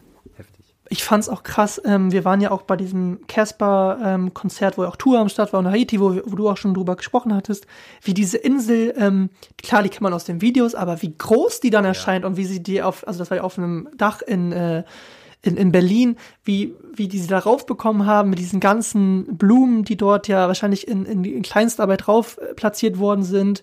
Also, oder auch die, die, die ganze Kulisse für diese Listening Session war mit so einer Liebe zum Detail designt oder, oder auch erstellt worden. Überall hingen kleine Blümchen, die, die auch echt waren. Also das waren jetzt keine Plastikblumen, sondern es waren echte Blumen. 10.000 echte Blumen. Die ähm, überall ähm, reingesteckt worden sind. Und das fand ich sehr, sehr, sehr beeindruckend, wie das alles dort gelöst wurde oder gemacht wurde. Absolut heftig. Sehr stringentes Konzept. Äh, einzigartig, auf jeden Fall.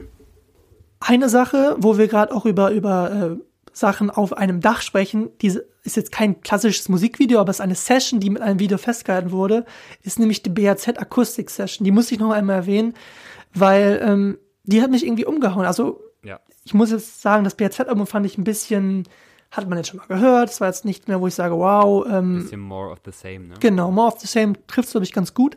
Aber die Akustik-Session, wo sie auch ältere Songs nochmal gespielt haben, hat mich begeistert. Vor allem dieses, das glaube ich, war im Sommer aufgenommen. Die, die Jungs stehen auf dem Dach. Ultra heiß. Ultra, ultra heiß. Die, die, die Clique von denen sitzt irgendwie am Rand, trinkt sich ein paar Peröhrchen rein und ähm, haben, die haben einfach eine gute Zeit. Und das finde ich, hat man einfach gespürt, auch vor dem Fernseher oder vor dem Laptop oder vor dem ähm, Handy, wenn man sich dann angeschaut hat.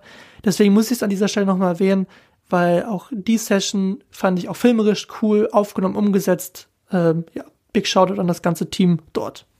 Definitiv, absolut zu Recht. Ist mir auch im Kopf geblieben, habe ich mir auch mehrfach wirklich komplett reingezogen. Ähm, hat mir, hat mir sehr, sehr gut gefallen, hat die ganze Ästhetik um die sehr gut eingefangen. Okay, Coolio. Ich glaube, das war soweit, was wir zu den Musikvideos, zu dem, was Jonas gesagt hat, noch ergänzen konnte. Yes. Oder was wir noch dazu ergänzen wollten. Und ähm, ja, dann bleibt an dieser Stelle eigentlich der Ausblick auf das nächste Jahr noch ein bisschen ähm, aus. Da haben wir uns natürlich auch wieder eine Gaststimme ins Boot geholt. Äh, Wenn es nämlich um die Newcomerin fürs nächste Jahr oder die Newcomerin aus dieses Jahr und die Artist to Watch fürs nächste Jahr geht. Das ist nämlich der gute Ole von Juicy Undergrounds. Das ist eine ein junges, ähm, ich würde auch mal sagen, Hip-Hop-Kollektiv, die sich sehr, sehr viel eben mit dieser New Wave auseinandersetzen, vor allem die ähm, so ein eigenes Magazin, so eine eigene Instagram-Seite darum aufgebaut haben. Mit Ole haben wir uns dieses Jahr oder Anfang dieses Jahres mit diesem Jahres connected und ist einfach mittlerweile ein sehr, sehr geschätzter Kollege von uns, der in dieser ganzen New Wave-Bubble fast noch mal tiefer drin ist, als wir das sind, in diesem ganz spezielleren Soundbild einfach und den wir uns genau aus diesem Grund extra in den Podcast holen wollten und äh, uns eine große Ehre ist, dass er jetzt dabei ist und da mal seinen Senf dazu gibt und sagt, wen er dieses Jahr ähm, am Durchstarten gesehen hat und wen er so für das nächste Jahr oder wen ihr fürs nächste Jahr unbedingt auf dem Zettel haben solltet. Deswegen, lieber Ole, das Mike gehört dir. Was geht? Ich bin Ole und Listen2 hat mir die Frage gestellt, welche Artists sind deine Newcomer 2021 und auf welche Artists sollte man 2022 besonders achten, weil sie durchstarten werden? Ich glaube, ein Künstler, der dieses Jahr wirklich durchgestartet ist und den ich schon seit 2018, glaube ich, verfolge, ist Tilo. Tilo hat durch seinen TikTok-Hit ordentlich es dazu gebracht, dass ihn in Deutschland wirklich jeder kennt. Ähm, ich muss sagen, ich habe nicht jeden Song dieses Jahr gefeiert, aber ich bin einfach stolz darauf, dass ein Künstler, den ich schon so lange supporte, es endlich raus aus dem Untergrund geschafft hat und wenn ich rausgehe auf den Schulhof, da wirklich jeder Tilo kennt. Ein Künstler hat mich dieses Jahr aber besonders überrascht und geprägt und das ist der Künstler Time. Ich habe das Gefühl, Time hat sich dieses Jahr erst richtig selber gefunden. Time ist auch schon ganz lange im Untergrund aktiv, hat Songs mit Young Mufasa, Kid Infinity, Absent, ähm, ist also im Untergrund mega integriert. Ich habe das Gefühl, er hat aber erst dieses Jahr wirklich zu sich selbst gefunden und das, indem er mega viel ausprobiert hat. Er hat zum Beispiel den Song Alle wollen Geld mit Zimmer 90, die eigentlich Elektropop machen, herausgebracht. Und ich finde, alleine das macht es schwer, ihn nur als Rapper zu bezeichnen. Er hat dieses Jahr wirklich alles probiert. Er hat auf seinem letzten Song In mir einen Hyperpop-Beat benutzt und dazu ein Musikvideo released, wo er mit Schafen über eine Wiese rennt. Und jetzt nennt mir mal einen Rapper, der mit Schafen über eine Wiese rennt und das als cool bezeichnen würde. Ich kann mir richtig gut vorstellen, wie Time da irgendwo in Irland ist, spazieren geht und sich denkt, okay, das ist schon irgendwie besonders und cool. Ähm, seinen Song Schnell hat er released, in dem flüstert er teilweise und man hat das Gefühl, der Song wird wirklich immer schneller. Ich finde, Time ist ein Künstler, den man wirklich in keine Schublade packen kann. Manchmal gibt er einem Crow-Vibes, manchmal, wie gesagt, springt er einfach mal auf einen Song von einer Elektropop-Band. Bei Time haben wir, glaube ich, einen Artist, der sich 2021 erst so richtig selber kennengelernt hat. Und ich glaube, in ihm steckt mega Potenzial. Also habt ihn auf jeden Fall die nächsten paar Jahre auch auf dem Schirm. Ich glaube, da kann noch was richtig Dickes draus werden. An der Stelle einmal vielen, vielen Dank noch einmal an die Jungs von Listen to. Es hat mich sehr gefreut, dabei sein zu dürfen. Lieben Dank, lieber Ole, Olu. Ähm, das war auf jeden Fall eine coole Einschätzung dessen, wen wir 2022 auf jeden Fall auf dem Schirm haben sollten. Ich kann deine Auffassung, was das angeht, absolut nur teilen. Also besonders Time hat mich dieses Jahr extrem überrascht und extrem abgeholt. Der macht ja nicht erst seit gestern Musik, aber er macht seit diesem Jahr erst so, ich habe das Gefühl, er hat sich jetzt erst, jetzt erst richtig zu sich selber gefunden, wie du es auch gesagt hast. Er emanzipiert sich von diesem klassischen Hip-Hop-stereotypischen Bild, was man früher von ihm gedacht hat, was man, was er auch früher ein bisschen so erfüllt hat mit diesen Songs wie Lust damals oder was es da alles gab und macht jetzt halt diese, wie er auch gerne sagt, so Future Pop, also so Hip-Hop so mit, mit Hyper-Pop-Elementen. Ähm, was übrigens ja auch noch so ein bisschen so ein Trend ist dieses Jahr. Da ist ja nicht der Einzige, der das gemacht hat. Auch so eine Haiti hat das immer weiter vorangetrieben. Also sehr, sehr coole, spannende Richtung. So Medizin ist auch einer meiner Songs des Jahres. Hat leider nicht in meine Songs direkt geschafft, aber wird sicherlich unsere Playlist schaffen. Äh, in mir fand ich krass. Jetzt zum, jetzt zum Schluss glitscht, war auch übel nice. Tetris würde ich immer ein DJ-Set einbauen. So, ähm, da waren echt geile Sachen dabei und ich bin sehr, sehr stolz auf Time, dass er jetzt zu dem Künstler geworden ist, den er jetzt ist und den er jetzt verkörpert und sich da so ein bisschen emanzipiert. Yes, da kann ich euch auf jeden Fall nur zustimmen. Ich fand Time auch oder finde ihn sehr, sehr krass, ähm, so seine Entwicklung zu beobachten aus der Ferne und auch die ganze Ästhetik drumherum, die Ola auch schon angesprochen hat, ähm, finde ich außergewöhnlich und deswegen sehr fair, dass Oli ihn nennt und findet ihr auf jeden Fall auch in unserer Playlist. Ein Artist, den ich in diesem Jahr sehr, sehr krass für mich entdeckt habe oder den ich, glaube ich, schon im letzten Jahr ähm, auf dem Schirm hatte, aber dieses Jahr dann wirklich endgültig hat, hat er es auch in meine Albenliste geschafft oder meine Tape-Liste ist der liebe Nikan mit seinem Projekt All in Plan A. Ähm, ich mag die Ästhetik, ich mag so dieses, dieses UK-mäßige, was immer mitschwingt. Also auch die, den ersten Song, den ich von ihm gehört hatte, war, glaube ich, ähm, Georgia. Ähm, also auf Georgia Smith angespielt mag ich sehr, jetzt ja auch in diesem November 11 Umfeld oder ist das Signing von, von Stickle das erste Signing und das merkt man einfach, dass er mit Stickle da einen, einen Mentor an seiner Seite hat, der ihn so den, den Weg leitet in, in Richtung zum äh, oder in Richtung Superstar oder in Richtung eines, eines äh, außergewöhnlichen Artists einfach. Ähm, die Beats sitzen immer, die Videos sind sehr krass gemacht. Also sie spiegeln den Song perfekt wieder, finde ich. Ich mag es, was er so erzählt, so wenn er so erzählt, dass er irgendwie auf, auf entspannt irgendwo hängt, ein bisschen PS4 zockt, The Zone guckt und irgendwelche bestimmten Kleidungsstücke trägt. Ähm, hat man zwar schon häufiger mal gehört, ist aber trotzdem was Eigenes durch seine Stimme, durch dieses, dieses Kollektiv, was er ähm, um sich ähm, schafft. Und deswegen hat Nikan ähm, in meine Newcomer-Liste geschafft und ich glaube auch daran, dass Nikan das nächste Jahr ähm, prägen wird. Und ich freue mich auf jeden Fall auf vieles, was äh, im nächsten Jahr äh, aus seinem Camp kommt. Total. Also ich meine jetzt auch schon dieser Song, der jetzt zum Jahresende rauskam, NY, den habe ich auch schon wieder so komplett gefühlt. Da freue ich mich auf die neue EP-Season, die da jetzt, glaube ich, ansteht, Anfang nächsten Jahres. Ähm, sehr progressiver Sound, der mich immer wieder begeistert, den ich geil finde. Also Nikan auch bei mir auf jeden Fall auf der Liste. Ein anderer Artist, der vielleicht ein paar Artists, die wir jetzt nochmal nennen können, die wir fürs nächste Jahr auf jeden Fall auf dem Schirm haben sollten, die wir im Laufe dieses Podcasts vielleicht schon genügend besprochen haben, sind zum einen verifiziert ähm, mit ihrer Wiener Lässigkeit, Lo-Fi-Attitüde à la Florida Juicy, eine Ellie Price, über die wir gesprochen haben, ähm, ein Absilon, den du auch äh, schon extra in deinen Songs erwähnt hast, mit seiner harten Gesellschaftskritik, aber trotzdem zukunftsorientierten Musik. Ähm, anderweitig dann noch ein Kid Capri, über den wir gesprochen haben, der einen richtig ernsthaften Hit gelandet hat dieses Jahr, schon direkt mit seinem zweiten Release. Ähm, da auch nochmal liebe Grüße ans, ans Bremer Team, auch nochmal an Florida Juicy, der da sehr, sehr, sehr maßgeblich dabei ist. Ähm, ja, das waren, glaube ich, so die Newcomer, über die wir sowieso schon im Punkto gesprochen haben, wenn ich da jetzt keinen weiteren vergessen habe und ein weiterer Newcomer über, oder eine Newcomerin, über die ich in diesem Fall noch weiter reden möchte, ist ähm, die gute Nina Chuba, über die wir noch nicht so viel gesprochen haben, sondern nur in einem Kummer-Kontext, aber Anfang dieses Jahres habe ich, glaube ich, das war so das, das letzte, was ähm, ja so ein Interviewformat auf diesem Podcast-Kanal erschienen ist, ein Interview mit Nina Chuba geführt, damals zu ihrem englischsprachigen Projekt, die Average EP.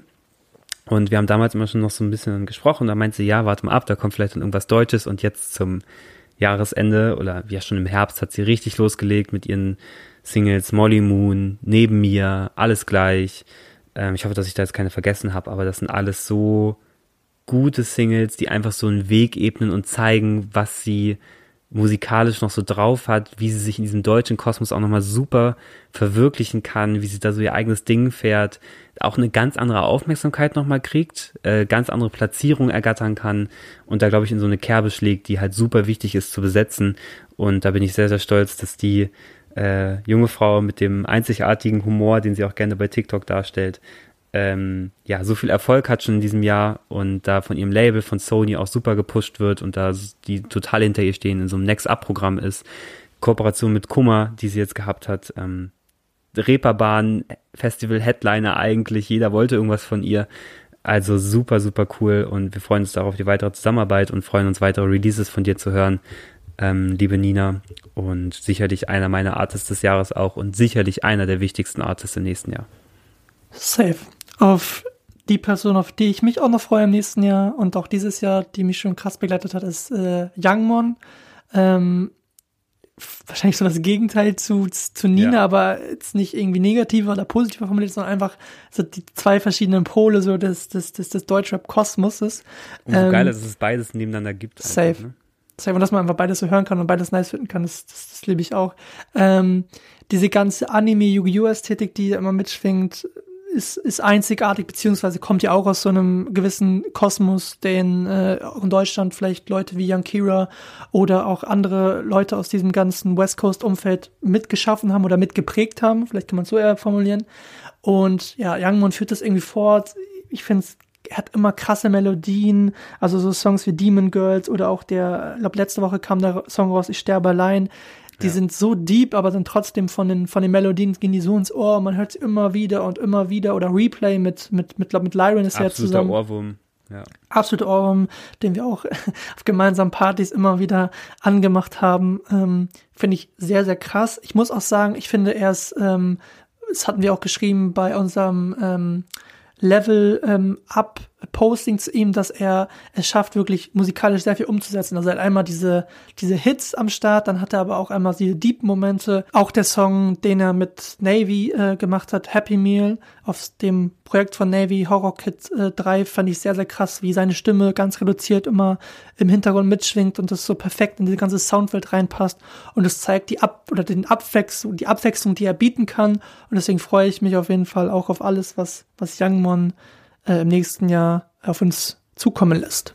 Definitiv. Auf Youngmon freue ich mich auch riesig. Ähm, die Songs, die ich in diesem Jahr gehört habe, auch von Fuck You Too, äh, Demon Girl, Ich sterb allein, äh, Replay, bei Rauch, ich weiß gar nicht, ob der aus diesem Jahr ist oder aus dem letzten Jahr, aber der ist äh, auch, der gibt mir so viel mit, auch seine Live of Level Session, äh, die ja noch genau vor unserer Zeit stattgefunden hat, das kann man ja auch bei 16 Bars nachgucken, ähm, wie er da Rauch performt, so dieses, du bist der Grund, warum ich Kette Rauch, verfärbe schon das Weiß an meiner Wand, das ist einfach so nahbar, dazu kann der Junge auch einfach noch richtig gut singen und rappen, Das kommt noch dazu einfach, dass er einfach so geile Chöre auch einfach einsingen kann.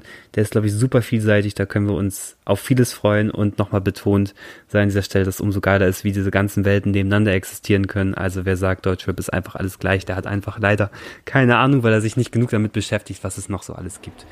ähm, True. Shots feiert an dieser Stelle. Dann ein weiterer Name, den ich an dieser Stelle auf jeden Fall noch droppen möchte, ist der gute Charakter, der es, glaube ich, auch schon gut geschafft hat, mit seiner Almost Home EP sich zu etablieren und schon die Aufmerksamkeit von so echt auch im Mainstream ultra bekannten Künstlern wie Clouseau ähm, ja die Aufmerksamkeit zu ergattern. Da ist er auch auf dem Album vertreten. Ich glaube, der Song heißt Aus dem Weg oder so. Und den finde ich zum Beispiel auch mega gut. Also Clouseau ist für mich sowieso einer der kredibilsten Pop-Künstler, die wir in Deutschland haben. Und auch so geil, dass er halt diesen Artist so früh dickt. Und ich finde diesen Song auch einfach richtig gut mit Charakter zusammen. Und da können wir uns, glaube ich, auch auf so eine neue Ära von, von Pop, also dass poppig auch mal rockig sein kann, dass rockig auch mal Autotune sein kann. Ich glaube, das zeigt Charakter einfach sehr, sehr gut, äh, dass man halt da keine Grenzen ziehen muss, sondern dass das alles gut zusammenpasst. Und ich glaube, da haben wir einen guten Newcomer-Artist am Start. Der Song Keine Kontrolle für mich echt so krass, wie er da diese Hook einsingt, so krass emotional, wie auch die Stimme an der einen oder anderen Stelle vielleicht mal wegbricht, das ist einfach so ehrlich und so authentisch, hat mich dieses Jahr auch sehr überzeugt. Und die nächste äh, Welt, in die wir jetzt eintauchen lassen, ist die Hood-Welt von Unter Opsi aus Hamburg. Äh, auch nochmal Gegensatz, ähm, Dizzy und äh, YY, richtig? YY, ja. ähm, die aus dem ganzen Kalibenumfeld ähm, kommen, die gefühlt jeder zweite Song ein Hit irgendwie ist, also so, so ein Trap-Hit nenne ich jetzt mal. Ja. Und ähm, ja, die aus ihrer Lebensrealität erzählen, die, die einen geilen Sound haben. Und ich freue mich auf jeden Fall auch auf das, was da im nächsten Jahr von, von den beiden Jungs äh, kommt. Voll. Der Song Fly mit Kalim zusammen, der hat, und ich glaube, ist Lucio, Lucio, da auch drauf? Ja. Lucio, genau, der hat es auch fast in meine Top 10 Songs geschafft, weil ich da einfach diesen Part von YY auch einfach so geil finde auf diesem Track. Ähm, und auch auf den anderen Songs. Ich glaube, die haben es auch eine gemeinsame EP rausgebracht, glaube ich, die erste. Ähm, gefällt mir auch mega gut, was da alles drauf ist. Sehr trappig halt. Ähm, bisschen verklatscht, bisschen Hänger, aber das gehört halt irgendwie dazu. Auch passt auch zu den Jungs einfach perfekt. Da bin ich gespannt, was da im nächsten Jahr noch alles passiert. Safe. Und noch ein Duo, was ich, äh, was ich auf jeden Fall noch erwähnen muss an dieser Stelle, ist, sind Swin und Sensei, die ähm, gerade auch so ein bisschen ihren Sound äh, ja am, am, am, am Austüfteln sind und, und dort immer wieder neue, so ein bisschen einzigartige Sachen machen, die das auch alles selbst machen, die gerade ja aus, aus, aus, der, aus dem Norden aus Deutschland so ihren Sound auf ganz Deutschland ausrollen. Und da könnt ihr euch auf jeden Fall auch drauf freuen, was da im nächsten Jahr auf euch zukommen wird. Und ein Künstler, den ich dann doch nochmal erwähnen möchte, ist der gute Ben. Ähm, zeigt auch nochmal, dass Rap oder Hip-Hop auch sehr gitarrenlastig, so fast so Lil P, Post-Punk-Allüren haben kann. Also mich holt's total ab. Ähm, ich finde auch, dass der Junge eine krasse Steigerung hingelegt hat, wo man früher gesehen hat, okay, da hat er seine TikTok-Hits gemacht, ist auch so ein bisschen über TikTok groß geworden, da hat er seine TikTok-Songs gemacht und jetzt, seitdem er halt auch einfach ein Management an der Hand hat oder einfach Leute, die ein bisschen Struktur geben, dass er mit anderen Producern und Producerinnen zusammenarbeitet, die ihm halt einfach noch mehr ein besseres Soundkorsett geben, merkt man nicht, dass die Mucke auch einfach qualitativ viel, viel besser wird. Ähm, und ich mir das jetzt echt richtig gut geben kann. Dazu hängt er einfach in sehr, sehr spannenden Umfeldern ab. Also ich glaube, der ist auch mega gut connected, der ist mit den äh, Hero-Jungs super verbunden. Ähm, der hängt also 06 Roy mäßig, den wir vielleicht an dieser Stelle auch nochmal erwähnen sollten, äh, der Pop gerade gefühlt neu erfindet. Ähm, auch in Kombination mit Lucy sehr lustig. Und äh, Ben, glaube ich, im nächsten Jahr sollten wir auf jeden Fall auf dem Schirm haben, ist da in sehr guten Umfeldern unterwegs und macht sehr coole, rockige Nummer, die, glaube ich, vielen, vor allem dieser New Gen, so aus der Seele spricht. Vor allem soundtechnisch kann man einfach mal zu Headbang, aber trotzdem kann man die, die äh, Strophen mitrappen. Äh, geile Kombination, gefällt mir alles auch sehr, sehr gut.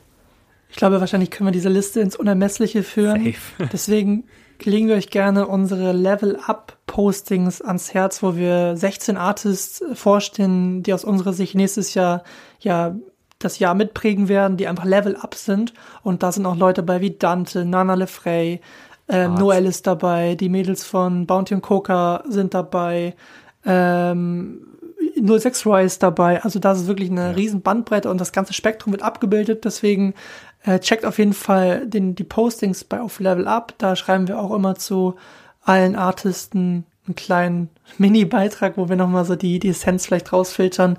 Äh, yes, auf jeden Fall, das sei ja. euch auch nochmal ans Herz gelegt. Coolio. Nice, Janosch. An dieser Stelle, ich glaube, damit haben wir eigentlich unsere Kategorien soweit abgearbeitet. Wir haben das Jahr für uns Revue passieren lassen, von den Singles über Alben, über ähm, Cover, die für uns wichtig sind, über Musikvideos, äh, über die Newcomerinnen dieses Jahres und die Artists to Watch für nächstes Jahr.